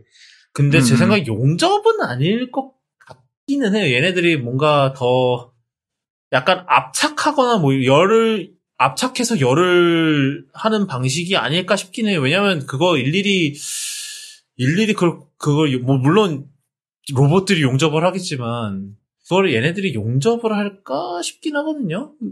뭔가 더 뭔가 더 팬시한 공정을 쓸 것 같기는 한데 뭐 일단은 저희로서는 추측을 할 수는 없으니까 뭐 그냥 그 정도로만 뭐 틀린 말은 아니죠. 용접이라고 해도 이 걔네들이 뭐라 그랬냐면 결국은 이 열로 그걸 한다. 결합을 시킨다. 이런 식으로 얘기를 했거든요. 그냥 thermal thermically bonded라 그랬나? 뭐 그랬을 거예요. 맞죠? 네, 그게 그래, 용- 그게 뭐 저- 용접이긴 하지. 테크니컬리. 음, 그죠? 예. 그거를 유- 뭐 이게 용 물론 이제 단순 용접은 아닐 것 같긴 한데 뭐 일단 저희 그 이상으로 애플이 뭐라고 얘기를 안 했으므로 그냥 그런 그런가 보다 하고 넘어가면 될 것 같아요. 그러니까 옛날에 그 아이맥 그거 할 때도 뒷판이랑 앞판을 뭐 마찰 교반 용접을 이용해서 뭐 붙였습니다. 뭐 이런 거 했는데 좀 진짜 그런 좀 처음 들어보는 신기한 용접법 뭐 그런 게 아닐지. 얘네들 금속 금속 공- 거의 공예 수준을 하잖아요. 지- 진짜는. 뭐 재료를 다루는 뭐 이런 거는 되게 진심이긴 하죠. 사실 이거 티타늄 여기 이제 티타늄 쓴 것도 제 생각에는 여- 이제 애플워치에서는 언제부터 썼니? 5부터 썼을 거예요. 5 아니 그러니까 시리즈 5 에디션부터 티타늄을 썼을 거란 아 말이죠. 세라믹이 걔네들이. 왜냐하면 아니고요. 아 티타늄도 있었나요 그 사이에? 워치 S- 이제 시리즈 5부터 아마 티타늄을 쓰기 시작했는데 네. 그러니까 그때는 시리즈 5는 티타늄이랑 세라믹이 같이 나왔고 아. 그 이후부터는 세라믹이 단종되고 티타늄만 나왔었던 아. 걸 기억을 해요. 그러다가 울, 울트라에서 왜냐하면 제가 안 이유가 제가 지금 가지고 있는 애플워치 시리즈 5가 티타늄이기 때문이죠. 아, 하여튼 음. 그래서 그때부터 계속 이제 그 티타늄을 다루는 거에 대해서 굉장히 또 그걸 했을 거란 말이죠. 계속해서 또 이제 연말을 했겠죠. 또 나- 알루미늄 장인 됐던 것처럼. 그래서 이제 드디어 이제 아이폰에 쓸 수 있을 만큼의 이제 공정 수율이나 이런 면에서 이제 이거를 확보를 했다고 생각을 해서 이제 15%부터 이제 티타늄을 쓰는 것 같고요. 아마 예전부터 막 티타늄 쓸 거는 얘기는 계속 있었기 때문에 아마 애플이 옛날부터 쓰고 싶긴 했었을 거예요. 왜냐면 지네들도 알겠죠. 지금 폰 무게가 지금 비현실적으로 무거워지고 있다는 게 다- 자기네들도 알겠는데 이제 뭐 아무래도 아직 티타늄에 대한 그 자신감이 없었겠죠. 이거를 이제 아이폰 아이폰 프로 수준의 그 물량을 이제 최대한 오류 이제 최대한 그런 불량 없이 만들어내는 것 자체가 어려우니까. 근데 이제 15 프로에서는 드디어 그거를 해냈다. 그래서 이거는 좀 궁금하긴 해요. 그, 뭐, 그거 하면서 조금 잠깐 색 얘기를 해보죠. 지금 해봅시다. 색, 색이, 네. 그나마 블루님은 좋으시겠네요. 그, 그나마 블루가 있어서. 어 그렇죠. 예. 심지어 좀 굉장히 써 뭐라고 해요 미묘하게 이쁜 블루 맞아요. 블루 같은 느낌? 마음에 들 것 같아요. 예. 좀안 좋은 소식을 알려드리자면, 저 그거 저것도 좀, 좀 닳는 이슈가 있다고 하더라고요. 그 버튼부가 특히- 좀 닳는다 그러더라고요. 음, 음. 그, 이미 그 애플 쪽에서 그 시연 유닛에 이미 뭐 조금씩 그 버튼 주변이 조금씩 색, 색이 좀 변색되기 시작하는 뭐 그런 게 좀 있었나 봐요. 그게 아무래도 티타늄, 얘네들이, 얘네들이 아마 PBD 코팅을 했다 그랬는데, PBD가 찌는 거에는 조금 약하긴 해요. 이게 시계도 비슷하거든요. 이제 그래서 이게 DLC랑 PBD랑 제가 알기로는 이론상으로는 비슷한데 DLC가 더 강력한 걸로 알고 있기는 해요. 근데 이것도 잘 확실한 건 아닌데 그러다 보니까 아마 티타늄에는 좀 DLC 코팅을 적용하기가 좀 힘들어서 PBD로 간 게 아닐까 싶고 그러다 보니까 좀 색이 그 진한 색 같은 경우는 조금 뭐가 이슈가 이슈가 있을 수 있다 이런 얘기가 좀 있는 것 같아요. 네, 뭐 이거는 이제 실제로 사람들이 쓰, 쓰면서 좀 나오겠죠. 물론 근데 대부분 다 어차피 생폰 안 쓰고 다 케이스 쓸 테니까 그거 안 달 수도 있어. 몰라. 사실은. 근데 저는. 이번에 티타늄을 믿고 생폰을 쓰려고 했는데 잠깐 흔들리네요. 아 근데 뭐 음. 뭐 샀죠? 저 아 이거 스포일러입니다. 저 저 아저씨 샀어요. 음, 저는 흰색이거든요. 아 화이트 화이 밝은 색은 또 도리어 괜찮다는 것 같아요. 어두운 색들이 문제라고 음. 해서 그렇지 지금. 지금 너무 색이 마음에 드는 게 없어가지고 이게 티타늄에 색을 붙이는 게 좀 어렵나 봐요. 그쵸? 아무래도. 티타늄, 그러니까 이게 공정상으로 좀 힘들었을 것 같, 물론, 그거, 뭐, 프로, 물론 이제 프로 자체가 사실은 뭐, 사실 골드, 그러니까 이게 얼마나 힘드냐면 얘네들이 골드를 포기를 했거든요. 골드가 없어요, 이번에. 그러니까 그렇죠. 쉽지 않다는 거지. 이걸 만드는, 이거를 하는 것 자체가. PBD, 골드 PVD가 안 붙는, 안 붙는다는 거죠. 그래서 아직 그게 좀, 아, 약간 내추럴 티타늄을 약간 이게 색깔 이런 거를 봤을 때 좀 골드 대체로 내놓은 것 같긴 해요. 훨씬 어둡긴 하지만. 어, 제가 산다면은 아마 내추럴 티타늄을 했을 것 같기는 해요. 그 색이 좀, 저는 이제, 워치도, 워치 시리즈 5도 약간 저 내추럴 티타늄? 저걸로 했었기 때문에, 저 색이 뭔가 마음에 들어요. 이게, 내추럴 티타, 그 티타늄 자체가 이제 시계에서도 티타늄 시- 이제 쓰는 시계들이 많은데, 일- 이제 같은 모델의 이제 스테인리스 스틸이랑 비교를 하면은 좀 톤이 전반적으로 좀 어둡거든요. 예, 저는 약간 이게 좀 스텔스 뭐 이런 게 좀 있어서 이게 이게 이거는 사실 뭐 그 티타늄의 특성상 색이 더 어둡대요 스테인리스 스틸보다. 그- 그런데 저는 그게 조금 더 마음에 들기는 해서 뭐 하여튼 그렇습니다. 스- 벌써부터 색 얘기할 생각은 아니었는데 뭐 색 얘기했고요. 뭐 티타늄 얘기하는 김에 얘기하고 넘어가야지. 일단은 뭐 이런 전반적으로 그건 동의하는 것 같아요. 색이 마음에 드는 게 없다. 아, 그, 색이 거기서 거기다. 색이 회색이거나, 좀 밝은 회색이거나, 완전 어두운 회색이거나, 아니면 살짝 푸른기가 도는 어두운 회색이거나, 약간 이렇대요. 아, 그리고, 뭐 하여튼 그래서, 네, 티타늄 소재 자체를 적용한 것 자체는 저는 좋다고 생각을 하고, 그래서 좀 다음에 혹여나 이제 만져볼 기회가 있으면 이 티타늄이 좀 어떤 그 무게에 있어서 어떤 느낌일지 그게 좀 궁금하긴 해요. 그리고, 어, 다른 기능 얘기를 좀 해보면, 그, 옆, 옆에 이제 진동 스위치가 사라지고 거기를 액션 버튼이 대체를 했단 말이죠. 그러니까 이게 뭐 우리나라에서는 동작 버튼이라고 하는데, 어, 뭐, 애플워치 울트라에 있는 거랑 비슷한데 조금 더 기능이 확장됐다고 보면 될 것 같아요. 그래서 기본으로는 당연히 음소거 그거 이제 매너 모드 진동 모드 키는 게 기본으로 돼 있고 뭐 여기에 다른 것들도 적용을 할수 있습니다. 예를 들면은 뭐 당연한 거 카메라 키기 아니면은 flashlight 키기 아니면 그 오래 누르고 있으면은 바로 음성 메모를 바로 하는 기능도 들어가 그런 것도 있고 그다음에 저 방해 금지 모드 켜기 그리고 쇼컷도 가능하답니다. 그래서 단축어를 거기다가 넣어서 뭐 이거 누르면 아예 단축어를 실행하게 만든다든지 그런 것도 가능하다고 해요. 그래서 확실히 이게 이 지- 물 이제 많은 사람들이 그렇게 얘기를 하잖아요. 사실 진동 이 대부 어차피 웬만한 사람들 웬만한 사람들은 저다 진동 모드로 돌려놓는다. 이제 그 이거를 소리로 해놓는 사람은 별로 없다. 그러니까 이 어차피 거의 안 쓰는 스위치 대신에 여기에 다양한 기능을 설정할 수 있는 멀티 펑션 버튼을 넣는 것 자체는 좋은 생 좋은 생각인 것 같아요. 좋은 아이디어인 것 같고 여러분은 어떤 거를 여기다 할 것 같으신가요? 먼저 티저님부터. 저는 아마 카메라가 되지 않을까. 의외로 화면에서 카메라 버튼 누르는 것보다는 버튼으로 누르는 게 조금 더 저는 편하더라고요. 뭐가 됐든. 그래서 아마 카메라가 되지 않을까 싶고. 그 외에는 사실 쇼컷을 저는 지금 제대로 쓰고 있는 게 잘 없거든요. 만약에 좋은 기능이 있으면 쇼컷을 먹여놓지 않을까 싶긴 한데 잘 안 써서. 네, 일단은 카메라로. 음, 글쎄요. 손전등? 아 손전등. 오, 뭐 어쨌든 뭐 매너 모드 아니게 쓰는 경우가 거의 없어서. 음 그쵸. 예. 맞아요. 저도 카메라 쓸 것 같아요. 이걸로 그냥 지금 뭐 하다가 카메라 열려면 굉장히 불편하잖아요. 근데 버튼 한 방에 누르면 어, 앱 다른 일 하다가도 편하게 킬 수 있고 꺼져 있는 상태에서도 그냥 이거 누르면 켜질 것 같으니까. 그리고 아마 카메라 앱 연 상태에서는 그 버튼이 셔터 기능 해주겠죠? 그런다고 했어요. 예, 그렇 아마 네. 그냥 다, 그냥 카메라 연 상태에서는 그게 셔터 버튼이 되는 것 같긴 한데 그건 좀 확인해 봐야겠네요. 음, 그러게요. 저도 아마 카메라를 하지 않을까? 아니면은 그런 사람, 그런 분들도 있더라고요. 그, 좀, third party 카메라 앱 쓰는 사람들, 예를 들어 뭐, Halide나 뭐 이런 거? 그건 거 쓰는 분들은 이게, 여태까지는 그 quick access가 없었, 할 방법이 없었거든요. 그래서 거기에다가 shortcut을 해놓고 그 쇼컷을 이제 그 third party 카메라 앱 여는 쇼컷으로 해놓으면은 바로 열 수 있으니까 그런 식으로 쓰는 분들도 많은 것 같고. 그러니까 대부분 다 카메라, 이제 대부분 다 카메라나 아니면 아까 블루님 얘기하신 대로 뭐 flashlight를 설정을 하시는 것 같더라고요. 음.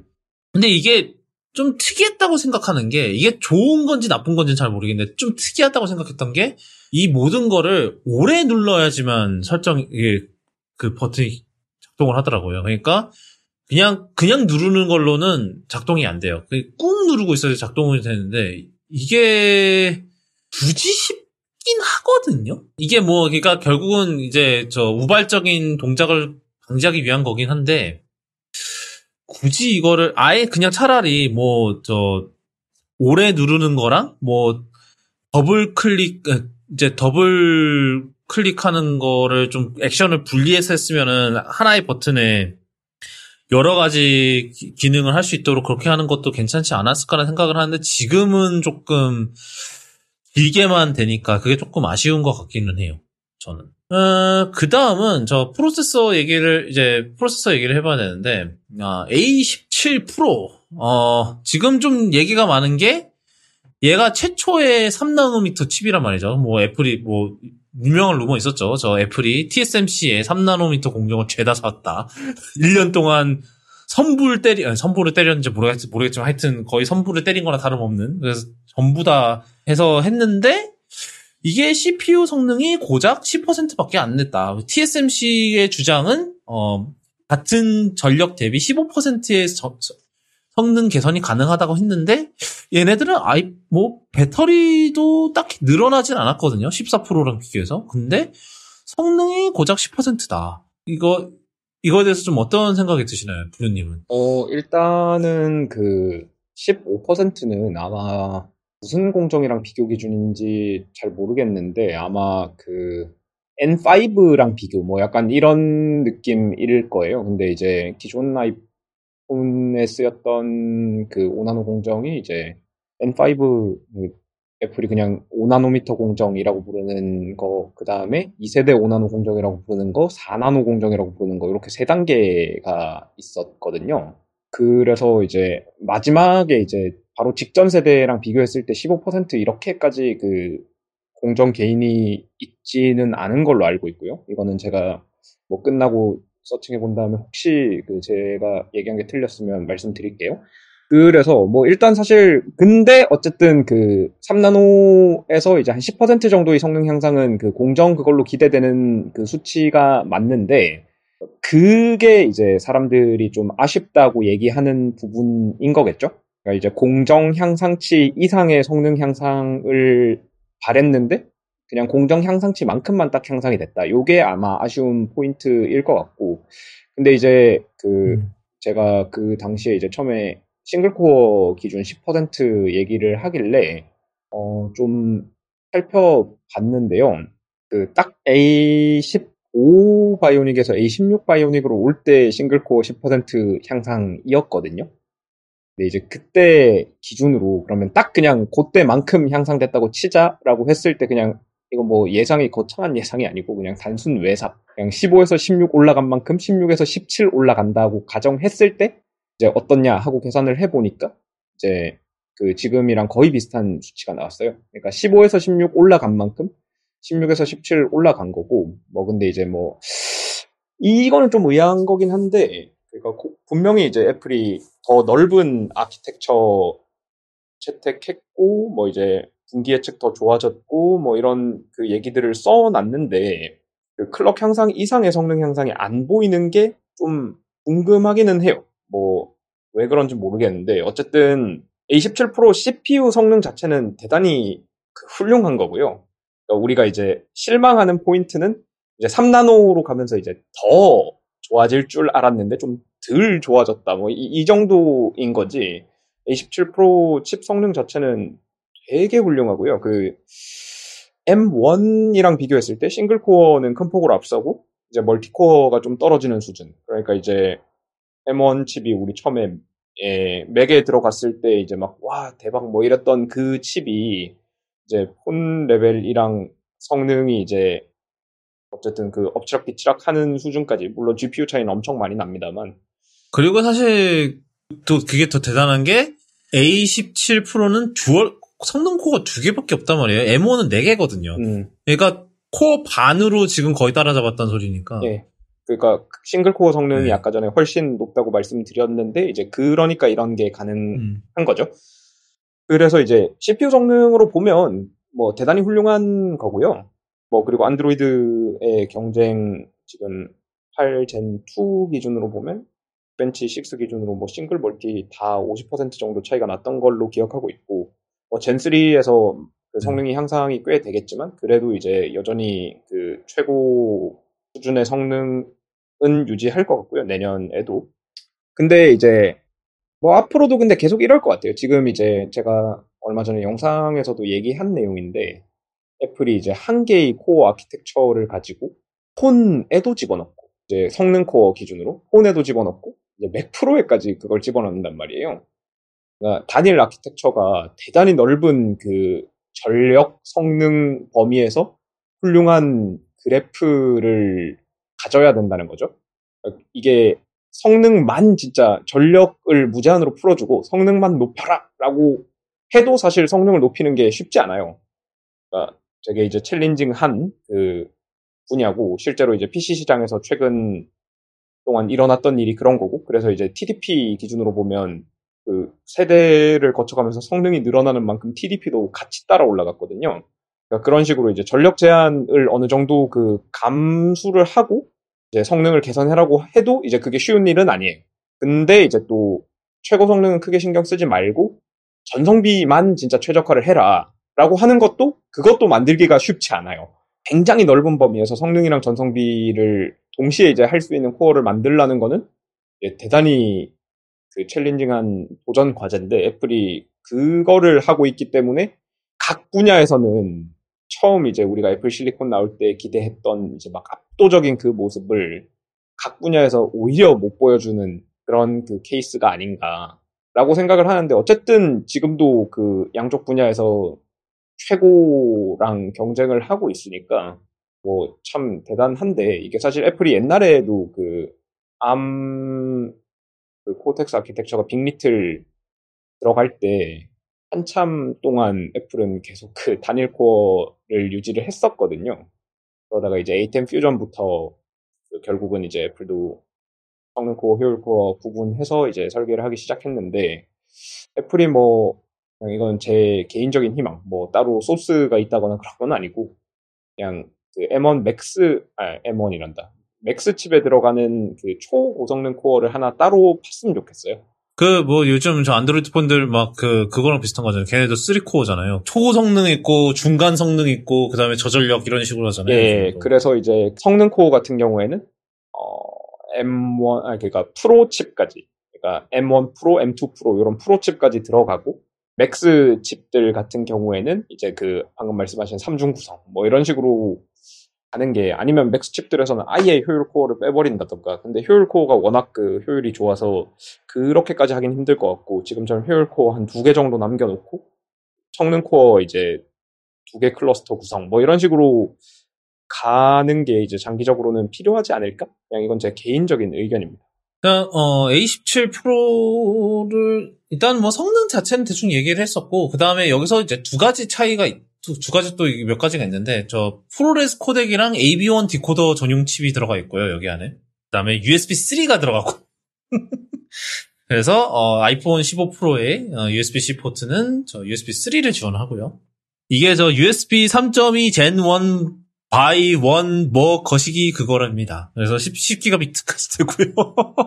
아 그리고 프로 클래스 GPU라 그러는데 이게 제가 생각하기로는 그 제가 알기로는 작년에 이제 A16에 넣으려고 했다가 그 빠그라진 그 GPU 코어인 것 같아요. 그래서 성능 자체는 최대 20% 개선을 했고 이제 중요한 거는 어, 하드웨어 가속 ray tracing을 지원을 한다. 그래서 어 네.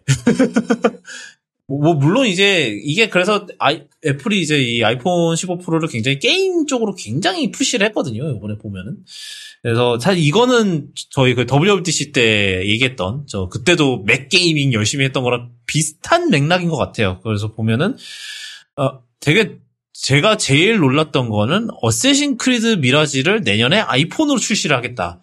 왜냐 이게 왜 놀랍냐? 어쌔신 크리드 미라지 사실 다음 달에 저 PS5랑 엑스박스 시리즈 X랑 그 다음에 PC로 나오는 게임이거든요.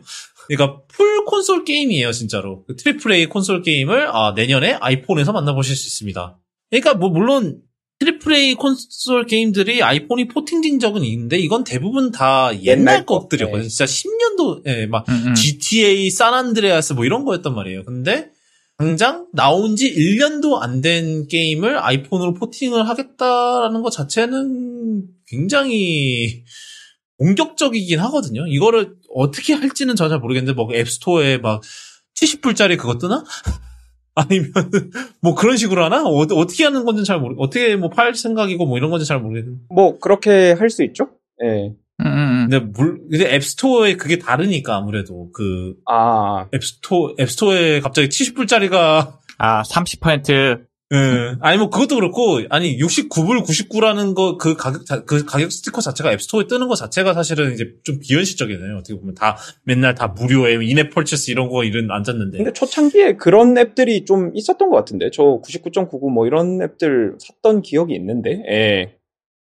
예, 예, 있었어요. 예. 초창기에 그런 패키지랑 비슷한 가격의 게임들이 나왔다가 그렇게 재미 못 보 고 있었는데 이, 분들이 이제 가차의 맛을 알게 되면서 게임 업계들이 사라진 아, 거지. 예. 있긴 있었어요. 그리고 사실 인앱 구매가 iOS 3까지는 안 나왔거든요. 그래서 그랬을 수도 있어요. 그리고 막 그래 그때 막 처음에는 iOS 3 때는 그 인앱 구매가 더해졌을 때 그 조항이 있었어요. 무료 앱은 그 인앱 구매를 못 하게 했었어요. 처음에는. 근데 이제 나중에 풀린 거거든. 그러면서 이제 지금의 hell gate가 된 건데 뭐 하여튼 그래서 뭐 그거는 어떻게 할지는 지켜봐야겠지만 일단은 이 기술 자체는 굉장하긴 하거든요. 뭐 지난번에 데스 스트랜딩도 뭐 아이폰으로 한다는 얘기가 있었대요. 저는 놓쳤는데 일단은 이게 플레이 할 만할까는 일단 제치고 네. 이거 이제 이런 게임들 하고 싶으시면 저 무조건 거의 무조건 제 생각에 최소한 256 아니면 웬만하면 인텔 512기가짜리 아이폰 사셔야 될 것 같은데 음, 음. 용량 예 제가 궁금해서 한번 원신을 내려받아 깔아봤거든요. 그거 한 몇십 할걸요? 몇십 기가바이트 할 거예요. 20기가예요.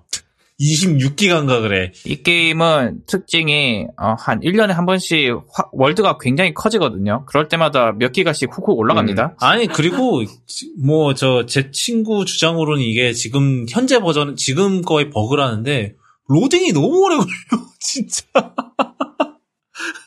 아니 이게 그 게임 자체는 약간 좀담 이게 체크 포인트가 굉장히 많아서 단발 단발로 파파파 조금씩 조금씩 하고 이거 하기 이런 거 하기 좋게 만들어진 건 알겠거든요 게임 자체는 근데 로딩이 너무 오래 걸려서 그걸 다 까먹어요. 음. 나 잠깐 쉬는 잠깐 쉬는데 잠깐 해야지 하다가 이거 로딩 보다가 그 쉬는 시간 끝나.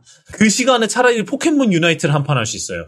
예, 뭐 하여튼 그건 조금 과장이긴 한데 포켓몬 유나이트 드디어 입었는데 좀 재밌긴 하더라고요. 뭐 하여튼 하여튼 그래서 일단은 여전히 애플이 좀 게임에 좀 진지한 뭐 일단은 이걸로 얼마나 사람들의 마음을 움직일 수 있을지 모르겠지만 일단은 지난 WWDC 때 그렇게 얘기했던 게 좀 약간 단발성은 아니다라는 생각이 좀 들기는 해요. 일단 그 성능 20% 개선은 그 진짜 코어 개수 늘어난 만큼이거든요. 그래서 이번에 네. 아마 그 3나노미터 공정에서 얻을 수 있는 이득 뭐 이런 것들이 이제 새로운 음. 그 기능 추가에 들어갔다 뭐 이런 식으로 보면 될 것 같은데 이제 요 기능 추가가 하드웨어 가속 ray tracing 애플이 이제 키노트에서 되게 중요하게 다룬 내용이죠. 근데 이제 또 그 슬라이드를 보면 아 mesh shader, mesh shader 지원이라는 게 그 같이 나와 있더라고요. 그러니까 이게 그 DirectX 12 Ultimate을 지원하는 DirectX 12 Ultimate을 지원하는 이제 그래픽 카드들이 이제 하드웨어적으로 갖춰야 하는 그러니까 요런 기능들이 있어야 DirectX 12 Ultimate 지원을 하는 거다. 그러면 이제 하드웨어는 요 DirectX 12 Ultimate 기준에 맞게 하드웨어를 제조, 제작을 하고 그리고 게임 제작 제작사들은 DirectX 12 Ultimate이라는 그 API 도구를 이용해서 게임을 개발을 하면 그 GPU에서 그 게임이 돌아간다. 요게 되는데 이제 제가 지난번에 그 애플 실리콘으로 넘어오면서 맥 게임이 오히려 더 그 많이 줄었잖아요. 기존에 맥 지원하던 게임사들도 맥 지원 끊고 뭐 그런 이유들이 있었는데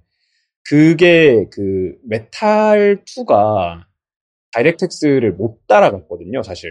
근데 이제 메탈 3로 오면서 이제 이게 DirectX 12의 기능들까지 어느 정도 그 커버가 되면서 이제 그 게임 porting toolkit 같은 걸로 이제 게임들을 옮겨올 수 있게 된 건데 그런 관점에서 사실 이제 메탈 3 같은 경우에도 그 M1이 출시될 때부터 모든 그 맥 GPU가 하드웨어적으로는 ready 상태였어요. 근데 메탈 3가 이제 늦게 나왔던 거고 그러니까 이제 이런 관점에서 보면 이번에 이제 pro class GPU에 이런 기능들이 들어갔다는 거는 애플이 이제 하드웨어적으로 꾸준히 그 조건을 맞추겠다는 거죠. DirectX를 계속 따라가겠다. 그래서 이제 지금 이제 메탈 3 같은 경우에는 DirectX 12 Ultimate 정도 수준, 아, DirectX 12 정도 그 커버를 하는 API인데, 이제 메탈 4가 뭐 나오면서 내년에 이제 DirectX 12 Ultimate의 기능들을 다 지원을 하고, 뭐 그런 식으로 아마 발을 맞춰서 이제 계속 꾸준히 작업은 하려는 의지가 있는 것 같아요. 그래서 요거를 저는 좀 의미 있게 봤습니다. 요 부분. 네. mesh shader 얘기는 하는 데가 거의 없더라고요. 애플도 뭐 그냥 쓱 하고 지나갔고. 어. 일단 지금 당장 큰 영향이 있기보다는 다음을 위한 약간 그런 느낌이 좀 있어서 그런 것 같아요. 그... 그렇죠. 예. 근데 뭐 어쨌든 이렇게 triple A 게임들이 이제 장기적으로는 그 애플 생태계로 어, 편입될 수 있는 가능성을 계속해서 만들고 있죠. 그러니까 사실 맥만 놓고 보면 좀 애매한데 게임사들 입장에서 아이폰, 아이패드는 시장이 좀 그래도 크니까 나쁘지 않은 것 같아요. 이제 제 이론을 얘기할 때가 왔군요. 저 얘네가 이름이 A17 프로잖아요. 그래서 내년에 아이폰 16겠죠. 16 나오면은 어 거기에는 일반 A17이 들어가지 않을까. A17 프로 가 아니라. A17 아마추어가 들어간다. 네. 그렇죠. A17 for regular people. 어, A17 regular, 뭐, A17 평민, 뭐, 아니, 아닙니다. A17 SE. 어, 어. 그렇죠. 지금 프로 만들면서 어, 코어 한두 개 죽은 애들. 그거일 수도 있고, 아니면, 지, 음. 일단은 지, 금 딱 몇 개가 뻔한 게 있거든요. 예를 들면, ProRes 코덱 디코더 필요 없어요. 저- 어차피 걔는 ProRes를 안 찍는데 이게 왜 필요해? 빼. 그리고, 그렇지. USB-C? USB-3도 제 생각에는 빠질 거라 봅니다. 일반, 일반 그렇지. 모델은 계속 USB-2로 유지할 것 같아. 좀. 만들다가 그런데 불량 난 거를 거기다 넣겠죠 뭐. 그래서 제 생각에는 얘네들이 굳이 나 처, 저는 처음에 발표 볼 때 얘네들이 A17 프로라 그러길래 아니 얘네 설마 A17 울트라도 있냐 이랬는데 제 생각에는 반대일 것 같아요. 내년에 그냥 A17이 나오든지 뭐 A17, A17 뭐 평민 이런 게 나오든지 그럴 것 같은데 뭐 하여튼 이게 제 짧은 이론이었고요. 이- 굳이 안 그랬 그랬으면은 안 그랬으면은 굳이 이거를 A17 프로라고 이름을 붙일 이유가 없을 것 같아요. 근데 아마 진짜로 뭐 CPU나 GPU는 뭐 제 생각에는 코어 한두 개 빼는 것 빼고는 거의 성능 그대로 유지할 것 같거든요. 뭐 CPU는 거의 그대로 붙어 있을 거고 아니면은 옛날 저 아이폰 13이 그랬던 것처럼 뭐 GPU 코어 하나 뭐 진짜로 disable 돼 갖고 나오든지 뭐 그런 식으로 할 것 같아요. 여기까지 얘기하고 자 카메라 아 카메라가 예 많은데요. 일단은 어, 4,800만 화소 메인 카메라 이거 자체는 아이폰 14 프로랑 동일합니다. 어, 아까도 아까도 저희가 얘기했지만 그리고 요번에 새로 추가된 기능이 원래는 14%에서는 4,800만 화소 이제 프로로로 찍을 수 있었는데 이번에 4,800만 화소 HIF 애플에서 얘기하기를, 얘기하기를 HIF로 저장을 할 수 있다고 그래요. 이건 이제 JPEG를 대- 옛날에 이제 아이폰 JPEG 대체하는 새로운 이제 압축 포맷인데 근데 이게 아이폰 15 프로뿐만 아니라 14 프로에서도 iOS 17를 올리시면은 사용할 수 있습니다. 제가 이 옵션이 있어요. 네. 음, 이거의 유일 이게 유일한 문제는 이걸 쓰실래요? 아니면 ProRAW를 쓰실래요? 둘 중 하나를 골라야 된다는 그게 있는데 뭐 하여튼 그렇습니다. 이제 뭐 DSLR처럼 RAW 남기고 HEIF 같이 남기는 옵션이 없어요. 음. 근데 뭐 사실 ProRAW로 뽑아놓으면 그거를 HEIF로 export 하는 거는 뭐 어려운 일은 아니니까요. 그렇죠. 그냥 사실 용량 때문에 그렇죠. 음. 사실은 용량이 그 4천 그 아이폰 14 프로에서 4,800만 화소 RAW로 찍으면 ProRAW로 찍으면은 하나에 100메가 넘거든요 사진이. 어 그리고 그 메인 카메라를 살짝 살짝씩 crop해서 24, 28, 35mm 이제 그 바로 가기를 넣 이제 그 카메라 앱 자체에서 지원을 해요. 이거 이제 28하고 35는 사실 어, 사진 작가, 이제 사진 찍는 사람들이 굉장히 좋아하는 화각이고, 저도 35mm를 많이 쓰거든요. 그, 제 큰 카메라인 이제 RX1R2에서 많이 쓰는 화각인데, 이거를 바로 가기로 제공해 준다는 거는 저는 좋은 변화라고 생각을 합니다. 아, 예. 그것도, 그것도 그런데, 그, 제가 이제 아이폰 14 프로 카메라를 되게 기대하면서 썼는데, 음, 진짜 그, 제일 불편한 게 뭐였냐면, 메인 카메라 센서가 커지면서 초점 거리가 꽤, 최소 초점 거리가 꽤 길어졌더라고요.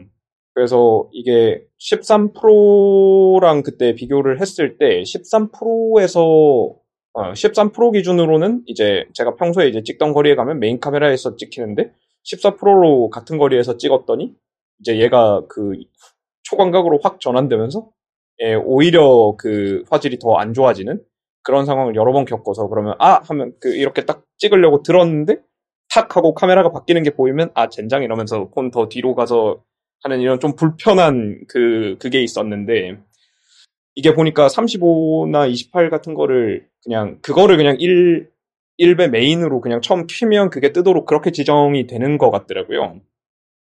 저는 그냥 그렇게 해서 그렇게 놓고 쓸 것 같아요. 필요할 때 넓히는 걸로. 그러니까 이게 사실 그 crop이니까 그만큼 화질 손실이 있을 거다라고 생각을 하는데 예전 예전 이제 14 프로에서 그만큼을 이제 crop해서 찍는 것보다는 당연히 화질이 훨씬 좋을 겁니다. 왜냐하면 그 Photonic Engine에서 그 48 megapixel photo data에 있는 디테일을 갖다가 24메가픽셀로 만들기 때문에 그래서 음. 아마 그냥 14 프로나 이런 데서 그만큼 그냥 1점 몇 배, 1.5배 뭐 이렇게 확대해서 찍는 것보다 화질이 당연히 훨씬 좋을 거예요.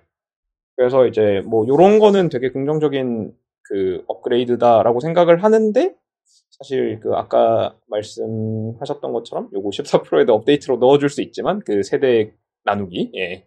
왜 애플이 카메라 쪽에서 그게 좀 은근 심해요. 음. 특히 카메라. 뭐 사실 그게 제일 큰 차별점이니까 그러니까 아이폰 15가 같은 A16을 쓰니까 사실은 똑같이 아이폰 14 프로에 넣어줄 수는 있거든요. 마음만 먹으면 안 한다는 거지 결론은. 어 그리 그렇고 그 다음에 뭐 망원 렌즈 저 아이 15 프로는 똑같이 3x고요. 15 프로가 이번에 5x 120mm로 들어갔죠. 이게 바로 tetraprism 메커니즘인데 이게 일반적인 잠망경 우리가 보통 얘기하는 잠망경 렌즈랑 조금 다르더라고요. 이게 왜 다르냐면 그 보통 잠망경은 빛이 들어가는 한 번 꺾여서 이제 센서가 이렇게 90도 각도로 세워져 있고 빛이 그렇게 들어가서 센서가 들어가는 방식인데 이게 이 방식의 단점이 뭐냐면은 그러면 센서 크기가 두, 그 스마트폰 그 자체 두께의 좌우가 된다는 거가 가장 큰 잔- 단점이죠. 그러니까 센서를 더 크게 만들고 싶으면 뭘 해야 되냐? 카메라를 그, 그 센서 더 크게 만들고 싶으면은 폰을 더 두껍게 만들어야 되는 거잖아요, 사실은. 그래서 사실은 이게 센서가 그 커지는 것 자체에 한계가 있는 거죠. 음. 근데 이제 앱, 그 tetra 프리즘 같은 경우는 안에서 빛을 한 네 번 정도 꺾는데요. 그래서 tet tetra가 몇 개지? tetra가 4개인 것 같은데 예, 예, 맞을 거예요. 근데 하여튼 그래서 네 번, 빛을 네 번을 반사시켜서 센스, 이제 납작하게 눕, 눕혀져 있는 센서에다가 이제 빛을 쏘기 때문에 이, 이 두께 자체에 구애를 받을 필요가 없는 게 장점인 것 같아요. 제가 봤을 때는. 그래서 혹여나 뭐, 그러니까 그 프리즘 크기 자체만 받쳐주면은 센서를 더 키우는 것도 가능하다. 이게 장, 장점인 것 같고. 그리고 실제로 이, 이 망원 렌즈 센서가 꽤 크다고 얘기를 한 것 같거든요. 이게 사이즈가 얼마지? 잠깐만요. 망원 렌즈 센서가 또 이건 제가 미리 계산을 해뒀죠. 와. 아 이거 제가 그 영상 준비를 하고 있어가지고 근데 아까 그 일반 아. 일반 모델은 거기 계산이 안 돼 있었어요. 예, 그래서 이제 14 프로맥스가 이제 3.4분의 1인치 센서였고요. 망원이 15 프로맥스가 3분의 1인치 센서. 그러니까 더 망원이 됐는데 센서는 오히려 더 커진 거죠. 그러면서 조리개 값은 f2.8로 동일. 그러면 좀 광량이나 이런 면에서 좀 유리해지겠네요. 유리하죠. 근데 이제 요거는 이제 화각이 다르기 때문에 1대1로 비교를 하기가 어렵기 때문에 제가 이제 유효 면적 기준으로 계산을 해 봤는데요. 아이폰 14 프로의 3배, 3배 줌에서 사실 그 센서의 중간 부분만 크롭해서 쓰면 5배 줌을 만들 수 있잖아요. 소프트웨어적으로. 소프트웨어로 5배 줌을 만들 수 있잖아요. 그렇게 다섯 배 줌을 땡겼을 때 이제 그 그럼 센서의 일부밖에 못 쓰니까 그만큼 광량이 줄어들잖아요. 그렇게 다섯 배로 음. 똑같이 맞춰놓고 비교했을 때 빛의 양의 세배 차이 납니다. 세배 이상. 어. 세배 이상 차이 나니까 광학적 그거 자체로 뭐 일단 화각을 그거 하, 하더라도 좀 그 화질 자체도 좀 의미 있는 업그레이드가 될 것 같기는 하네요. 어 그렇죠. 그러니까 이게 그 제가 요 계산을 해봤던 게 뭐 당연히 이제 광학 다섯 배가 들어갔으니까 뭐 다섯 배부터는 더 좋겠다라고 생각을 했는데 그 아이폰 14 프로 맥스에 메인 센서가 있고 세배 줌 센서 아, 세배 줌 카메라에 붙어 있는 센서가 있잖아요. 요렇게 계산을 했을 때 어떨 것 같으세요? 메인 센서를 크롭해서 세배 줌을 구현하는 거랑 세배 줌 센서가 음. 있는 거랑 비교했을 때 아. 뭐가 이제 아까 계산한 방식으로 하면 그 14 프로의 3배 줌이 15 프로의 5배 줌이랑 비교했을 때 이제 3배나 빛을 덜 받는다 그랬잖아요. 이제 요 기준으로 계산했을 거의 때 그러면 거의 불리하겠는데? 메인 센서로 메인 센서로 이제 3배 줌을 땡기면 그 센서에서 쓸수 있는 면적이 정말 확 줄잖아요. 근데도 불구하고 메인 센서 그의 기조, 기본 그 뭐냐 센서 사이즈가 워낙 크고 망원 센서는 거기에 비하면 워낙 작아요. 그리고 이제 조리개 값이 f1.78이랑 f2.8로 차이가 나기 때문에 오히려 메인 센서를 소프트웨어 3배, 3배 줌으로 했을 때 빛이 43%를 더 받아요, 오히려. 그러니까 아까랑 음. 반대인 거죠. 그러니까 이게, 물론 그래도 이제 소프트웨어 3배 줌이랑 그 광학 3배 줌 카메라랑 비교를 했을 때 품질이 광학 3배 줌이 더 좋은데, 그거는 1200만 화소를 거기 온전히 쓰는 그 이유가 음. 좀큰 거죠. 이제 메인 센서가 4800만 화소라고 하더라도 이제 3배 줌 00만 하면 유효 픽셀이 5.6 메가픽셀 정도밖에 안 남더라고요. 5.6 메가픽셀로 이제 43%더 많은 빛을 받고 그거를 이제 12 메가픽셀로 늘리는 거. 그리고 이제 43% 적은 빛을 받지만 12 메가픽셀 센서를 쓰는 거. 요렇게 비교를 해봤을 때 그 망원이 어쨌든 더 좋기는 했는데 큰 차이가 아니라는 거죠. 왜 이제 3배 줌을 빼고 5배 줌을 갔냐. 그러니까 3배나 요쪽을 더 많이 쓰는 화각 아니냐. 요런 것 때문에 저도 궁금해서 계산을 해봤는데 3배는 메인 센서랑 그 Photonic Engine computational photography로 최대한 커버를 치고 이제 5배에서 기존 3배로 이제 망원을 땡기는 것보다 압도적인 수준의 망원 화질. 그러니까 이게 오히려 이제 43% 음. 적은 빛을 받아도 그 광학 망원에 1200메가픽셀 센서가 붙었을 때 그 화질이 더 좋았는데 그 3배나 더 많은 빛을 받는 그 망원 영역을 생각해보면 거의 천지 개벽 수준일 거란 말이에요. 5배 이상으로 가는 그 구간에서는. 그래서 아마 이런 선택을 한 것 같아요. 그러니까 결론적으로 그거잖아요. 3배를 일, 이제 3배 그, 그 구간을 잃기는 하지만, 그러니까 결국은 일, 1x에서 5x, 4.9x까지를 메인 카메라가 커버를 해야 되는데 이미 메인 카메라가 기존에 이제 뭐 14 프로나 이제 15 프로에 달려있는 망원 카메라보다 어차피 광학적 성능에 이런 면에서 거의 별반 차이가 없는 상황이기 때문에 어차피 그- 거기까지 커버하는 거는 크게 문제는 없을 거다. 인 거잖아요, 결국. 음. 일단 결과가 나와보게, 일단은 그, 그러면 이게 5x가 생각보다 괜찮을 수도 있겠다는 생각이 들기는 하네요. 음. 생각보다. 물론, 저 써봐야 알겠지만.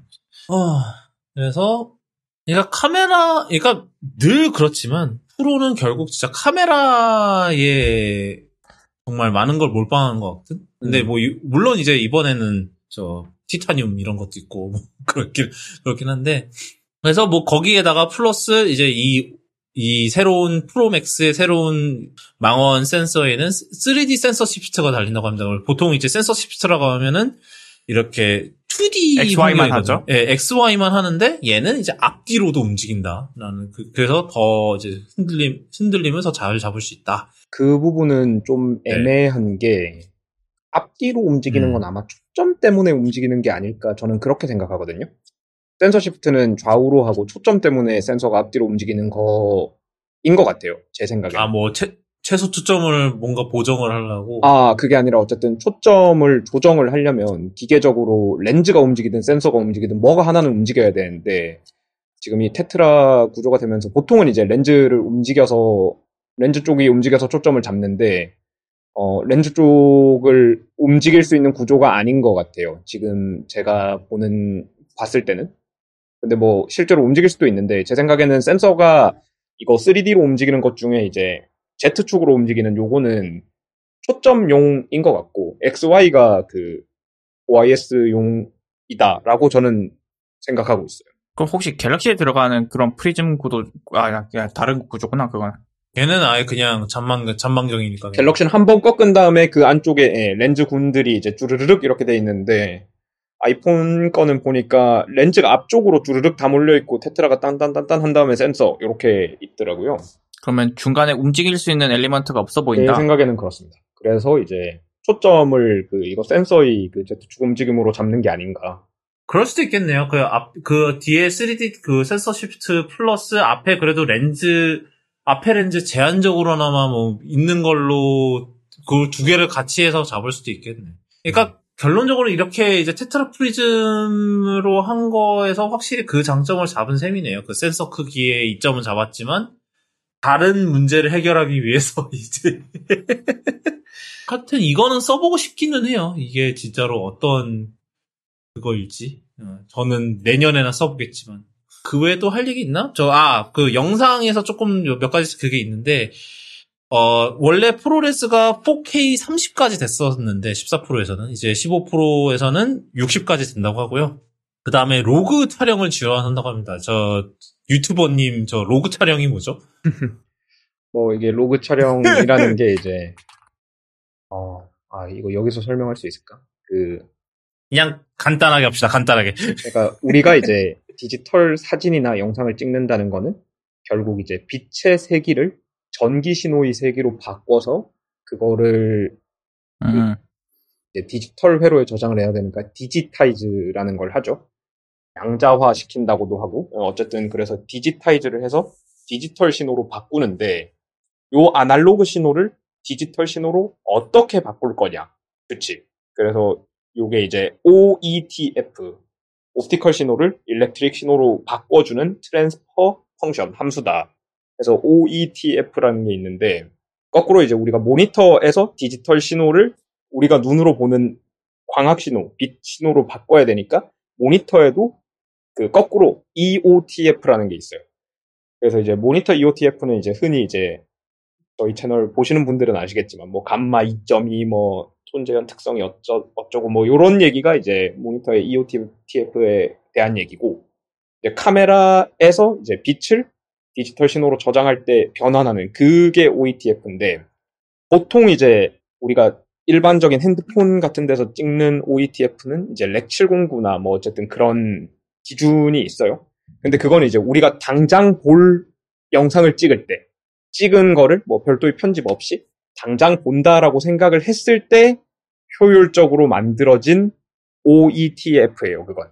근데 이제 요게 실제로 이제 되게 넓은 그 아날로그, 빛의 신호는 아날로그라서 연속적이거든요.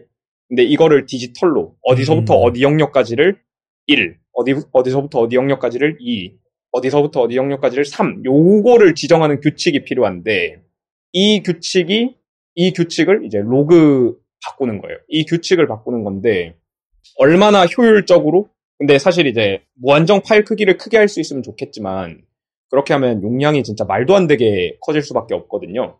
그래서 그 아날로그 신호를 디지털로 어떻게 mapping할 거냐.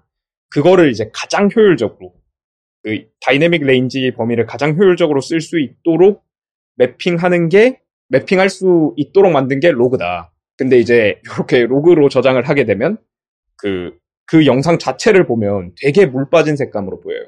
그러니까 이제 우리 눈으로 보는 그거에 맞춰서 한 게 아니라 최대한 많은 데이터를 보존하기 위해서 선택된 그 포맷이기 때문에 되게 물 빠진 색깔처럼 보이는데 사실 그 10비트 ProRes를 지원을 하면 로그도 들어오기는 했어야 되는데 또 생각해 보면 핸드폰 카메라의 다이내믹 아, 핸드폰 카메라의 dynamic range가 로그까지 써야 될 만큼 넓은가 싶기도 하고 그러니까 이게 ProRes 처음 들어갔을 때 같은 그런 느낌입니다. 기술적으로 이제 ProRes나 로그 같은 게 존재하는 이유가 당연히 있죠. 이게 정말 폰카 레벨에서 그 ProRes랑 로그를 써서 더 끌어낼 수 있는 잠재력이 많으냐. 그거는 뭐 잘 모르겠습니다만 어쨌든 로그가 뭐냐는 그런 겁니다. 그러니까 거꾸로 말해서 일반 유저들은 전혀 쓸 일이 없는 예, 그런 그러니까 얘는 뭐 프로에 올라갈 만한 뭐 그런 거긴 하죠. 예, 그렇죠. 일반 유저가 괜히 썼다가 이거 color grading 잘못하면 진짜 색감 이상하거든요. 뭐 어차피 그 아이폰에서 기본적으로 이제 preview 할 때도 그렇고 뭐 사진 첩에서도 그렇고 그 LUT이라고 하죠. 그거를 먹인 상태로 그러니까 Rec. 709로 변환을 해서 보여주기는 할 텐데 그러니까 뭐 그렇게 찍을 이유가 없는 거예요. 사실 그 일반 유저들이 시- 그렇게 그냥 쓸 그렇죠. 거면 그냥 처음부터 그죠. 처음부터 그 처음부터 네. 쓰면 되죠. 8비트 애초에 저장을 하면 되고 ProRes를 쓸 이유도 없고 ProRes는 쓰면 진짜 용량이 어마어마합니다. 뭐 이미 이제 써보신 분들 많아서 아시겠지만 이게 all intra 코덱이라고 하거든요. 보통 이제 일반적인 H.264, H.265 우리가 흔히 쓰는 요런 뭐 VP9, 뭐 AV1 이런 거 다 포함해가지고 동영상을 압축할 때는 intra 프레임이라는 게 있고 이제 그 intra 프레임을 기준으로 별 사실 그 동영상 생각해 보면 이게 쭉 이어지는데 전 프레임이랑 다음 프레임이랑 차이가 별로 안 나잖아요. 약간씩 약간씩 변하잖아요. 그러니까 intra 프레임을 중간 중간에 하나씩 잡아놓고 그 사이사이 프레임은 요 intra 프레임으로부터 요렇게 변했다, 요렇게 변했다, 요 변한 정보만 기록을 해놓거든요. 그렇게 하면 당연히 이제 영상 자체의 용량이 확 줄어드니까. 근데 ProRes 같은 거는 all intra 포맷이라고 모든 그 영상의 프레임 하나하나를 다 사진으로 저장을 하고 있는 거예요. 그 사진 자체는 압축이 되지만 그 intra 압축은 안 해요. 근데 이게 보통 이제 일반적으로는 요 차이를 크게 느끼시기는 어려운데 움직임이 큰 피사체를 찍는다거나 영상으로 그렇게 했을 때 좀 차이가 나는데 쉐, 이 정도의 용량 차이를 감안할 만큼 차이가 크느냐 하면 아니죠. 그러니까 이게 일반 유저들한테는 근데 이제 프로 유저들은 그런 그 특히 이제 이번에 아이폰으로 찍다 뭐 ETA 같은 거 보면 막 이렇게 막 움직이잖아요. 이제 그런 상황에서는 이제 프로레즈 촬영을 하면 이제 그 움직이는 강력한 움직임을 최대한 손실 없이 저장을 할 수 있겠죠. 그런데 용량이 한 몇, 한 세네 배뜰 예. 거예요. 거의 소니 카메라 쓰시면은 인- all intra 옵션이 있는데 기본이 600부터 시작할 거예요. 600 메가비트. 그러니까 이제 그 소니에 있는 all intra랑 비교하면 우리 ProRes는 되게 용량이 작은 그 전문가 쪽 코덱으로 가면 아 뭐 그 결국 그 걔도 이제 all intra로 찍고 난 뒤에 H.264 뭐 이렇게 압축을 하는데 그러니까 그런 방식 기준으로는 이제 용량 대비 어 품질이 ProRes가 되게 좋은 코덱이라서 전문가 쪽은 요 코덱을 많이 쓴다 정도로 알고 계시면 되고 근데 또 ProRes로 찍을 거면 굳이 로그로 안 찍을 이유는 없거든요. 그래서 아마 추가해준 것 같아요. 그러니까 ProRes라는 것 자체가 이제 일반 유저들한테는 쓸모없는 기능인데 ProRes를 애초에 예, 후보정을 할 거니까. ProRes를 쓸 거면 로그를 안 쓸 이유는 없어. 그러니까 로그가 있고 없고 했을 때 그렇게 생각을 하면 뭐 그러네요. 적절하네요. 네, 어, 아이폰 15 프로 여기까지고 저, 어, 가격이 좀, 좀 달라요. 어, 일단은 기본적인 가격은 동결입니다. 그래서 15 프로가 155만 원부터 시작을 하는데 프로 맥스가 가격이 살짝 올랐죠. 어, 그래서 190만 원부터 시작을 하는데 이게 저 256 기가부터입니다. 그래서 애초에 아이폰 15 프로 맥스는 저 128기가 옵션, 128기가 옵션이었고 256부터 시작을 하기 때문에 그 용량으로 따졌을 땐 가격이 동결이긴 한데 그 128이 없어졌기 때문에 결론적으로는 가격이 올랐어요. 그래서 100, 190만 원부터입니다. 아, 곧 200만 원을 찍겠네. 그러니까 저는 여태까지는 그래도 막 고용량을 사진 않았었거든요. 이제 256, 256 기가예요. 지금도 14%가. 근데 요번에 그 이제 저 땅홍의 아저씨랑 BMW 드센 가서 드라이빙 센터 가서 영상 찍다가 용, 용량 경고를 정말 오랜만에 봤습니다. 용량 부족하대. 그래서 네. 아, 다음 아이폰부터는 슬슬 또, 아, 이제 511 올려야 되나, 진짜. 아, 내 맥북이 1테라인데 이게 뭐야? 아이폰이 반이야. 어떻게 된 게? 막 이런 생각이 들긴 하는데, 네.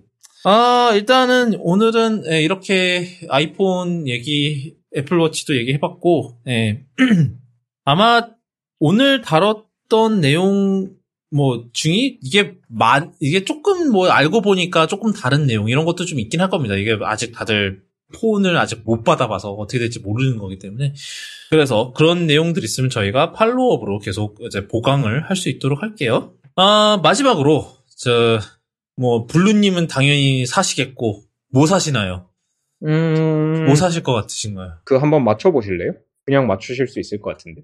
아, 그, 아니, 근데, 쓰- 아니, 블루 티타늄 프로맥스인 건 알겠는데, 용량이 설마 1테라 사시는 건 아니죠? 1테라 사세요? 256. 살 가능성 거예요. 있다. 그냥 제일 싼 아, 거 사고, 아. 뭐, 아, 근데, 그, 진짜. 그리고 SSD 붙여서, 네, 어, ProRes 촬영 같은 거는 안 하는데요. 아이폰으로 저는 저는 이제 움직임이 네, 큰 뭐- 영상을 찍을 일이 없어서 ProRes 촬영을 애초에 안 하는데 뭐 만약에 이제는 어, 학 어, 실험 정도는 하겠죠. 하게 근 이제는 하게 돼도 외장으로 storage로 빼면 되니까. 그쵸. 아, 그 장점이 있죠. 예. 저, 그리고 티터님은, 뭐, 안, 안, 지난번에 안 사신다 했던 네. 거고, 좀 14 Pro시니까. 넘어갈, 예- 좀 넘어갈 네. 예정이고 아마 사면은 에어팟을 에어팟 프로를 새로 사지 않을까 싶어요. 얼마 전에 물에 빠쳐가지고 아, 맞다. 에어, 우리 에어, 에어팟 프로 얘기 안 했구나. 제가 에어팟 뭐- 프로가 USB-C가 달린대요, 여러분. 근데 이게, 그리고 lossl-, 그, 무손실도 된답니다. 어떤, 어떻게 하는지는 모르겠는데. 아, 그거 비전 프로 한해서입니다, 참고로. 아 음. 비전 프로에 연결했을 때만 무손실이 된다고 하고 그게 이게 근데 저 안에 이어버드도 모델명이 다릅니다. 그래서 어, USB-C 케이스를 따로 내주지는 않을 것 같아요. 음. 뭐 그렇고 이게 뭐 저기 방수 기능이 좋아졌다고는 하더라고요. 아, 네. 방수가 좀, 방진이 추가됐어요. 원래 방수만 됐는데, 방진이 추가돼서 IP, 원래 IPX4였는데 IP54가 됐다고 합니다.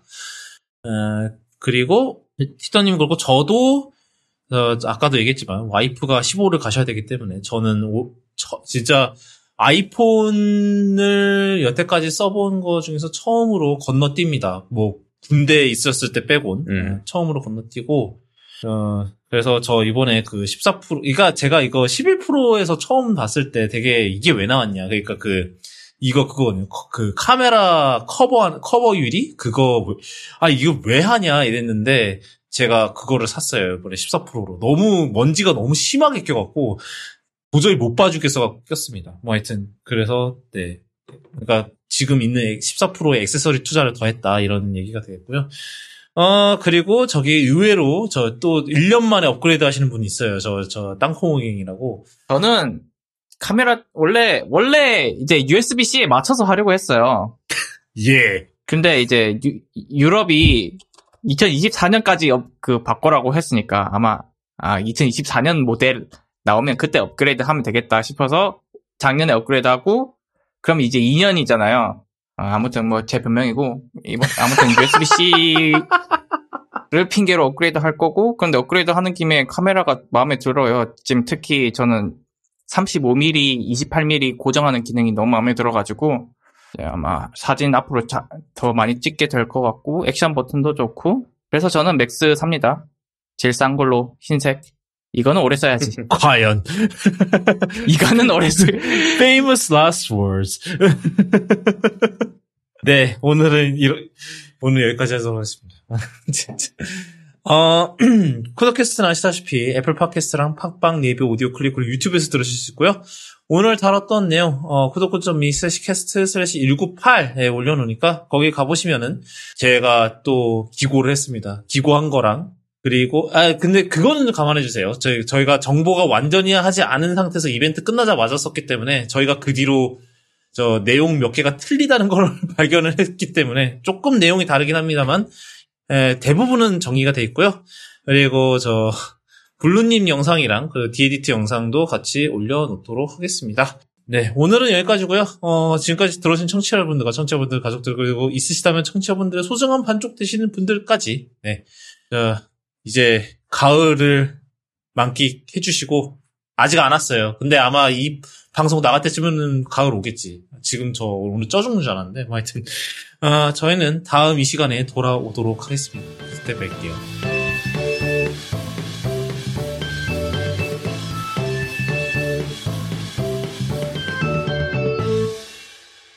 우리 방송하는 동안 F1이 아주 꿀잼이었네.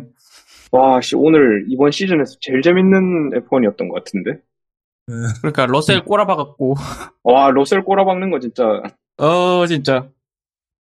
러셀이 PRP 욕심이 로- 너무 많네. 예. 그러니까 근데 욕심을 낼만 했어요. 예. 아, 이거, 그니까 전략이 double stack 안 하고 러셀이 계속 남아 있고 해밀턴만 들어갔으면 그것도 메르세데스 double podium이었을 것 같아요, 느낌이. 전 그것도 있는데 레드불이 운만 좀 없었 있었으면 이거 와, 포- 막스는 포디움 올렸을 것 같은데 아, 오늘 진짜 레드불 완전 그 운이 최악의 최악. 망했어요. 예. 그죠? 그 hard 끼고 나와서 20 lap 돌았는데 셉카 떠서 나머지 애들 다 pit in하고 버티다 버티다 버티다 버티다 pit in 아. 했는데 바로 셉카 뜨고 아 지금 안 본 사람들을 위해서 예, 예. 막스라는 사람이 10번 연속 우승을 했는데 오늘 업보가 다 한 번에 터져가지고 망했어요. 그런데 망했는데 5등 5등까지 올랐습니다. 그 사실 막스 5등까지 올라온 거는 앞에서 많이 죽어줘서 그런 거긴 한데 뭐 자체적으로도 좀 올라오긴 했는데 앞에서도 그 음. 많이 죽었고 그래서 하스도 하스도 포인트 음. finish 했더라고요. 여기서 앞에서 죽어줬다고 하는 거는 예 시- 진짜 박았습니다. 그냥 그냥 알아 알아서 알아서 예, 나가- 욕심 부리다가, 예, 4등에서 3, 아니, 3등에서 2등 노렸나? 아무튼, 처, 아니, 한그등 더, pit in 안 했으면 2등이었죠. 2등이었는데 pit in 하고 추월해서 1등 하겠다고 pit in 했다가 망했죠. 그렇죠. 한 등 더 올라가 보겠다가 그냥 무리하고 박아버려서 그냥 retire. 메르세데스 2, 3 finish 가능했는데 그냥 3등 그렇죠. retire 뭐 이렇게 돼가지고 그죠. 예. 아, 고생하셨습니다. 저는 이제 작업을. 해야겠군요. 이거 이거 마무리 이거 파일 받아서 대충 처리하고 자야지. 다 파일들 빨리 보내주세요. 지난번에 블루님 결국 파일 안 보내셨어서 그냥 제가 줌 녹음으로 나갔어요. 아 그래요? 안 보냈었네. 알았어. 네, 하여튼 네. 오늘은 그러면 바로 보내고 어차피 지금 바로 잘 거 아니니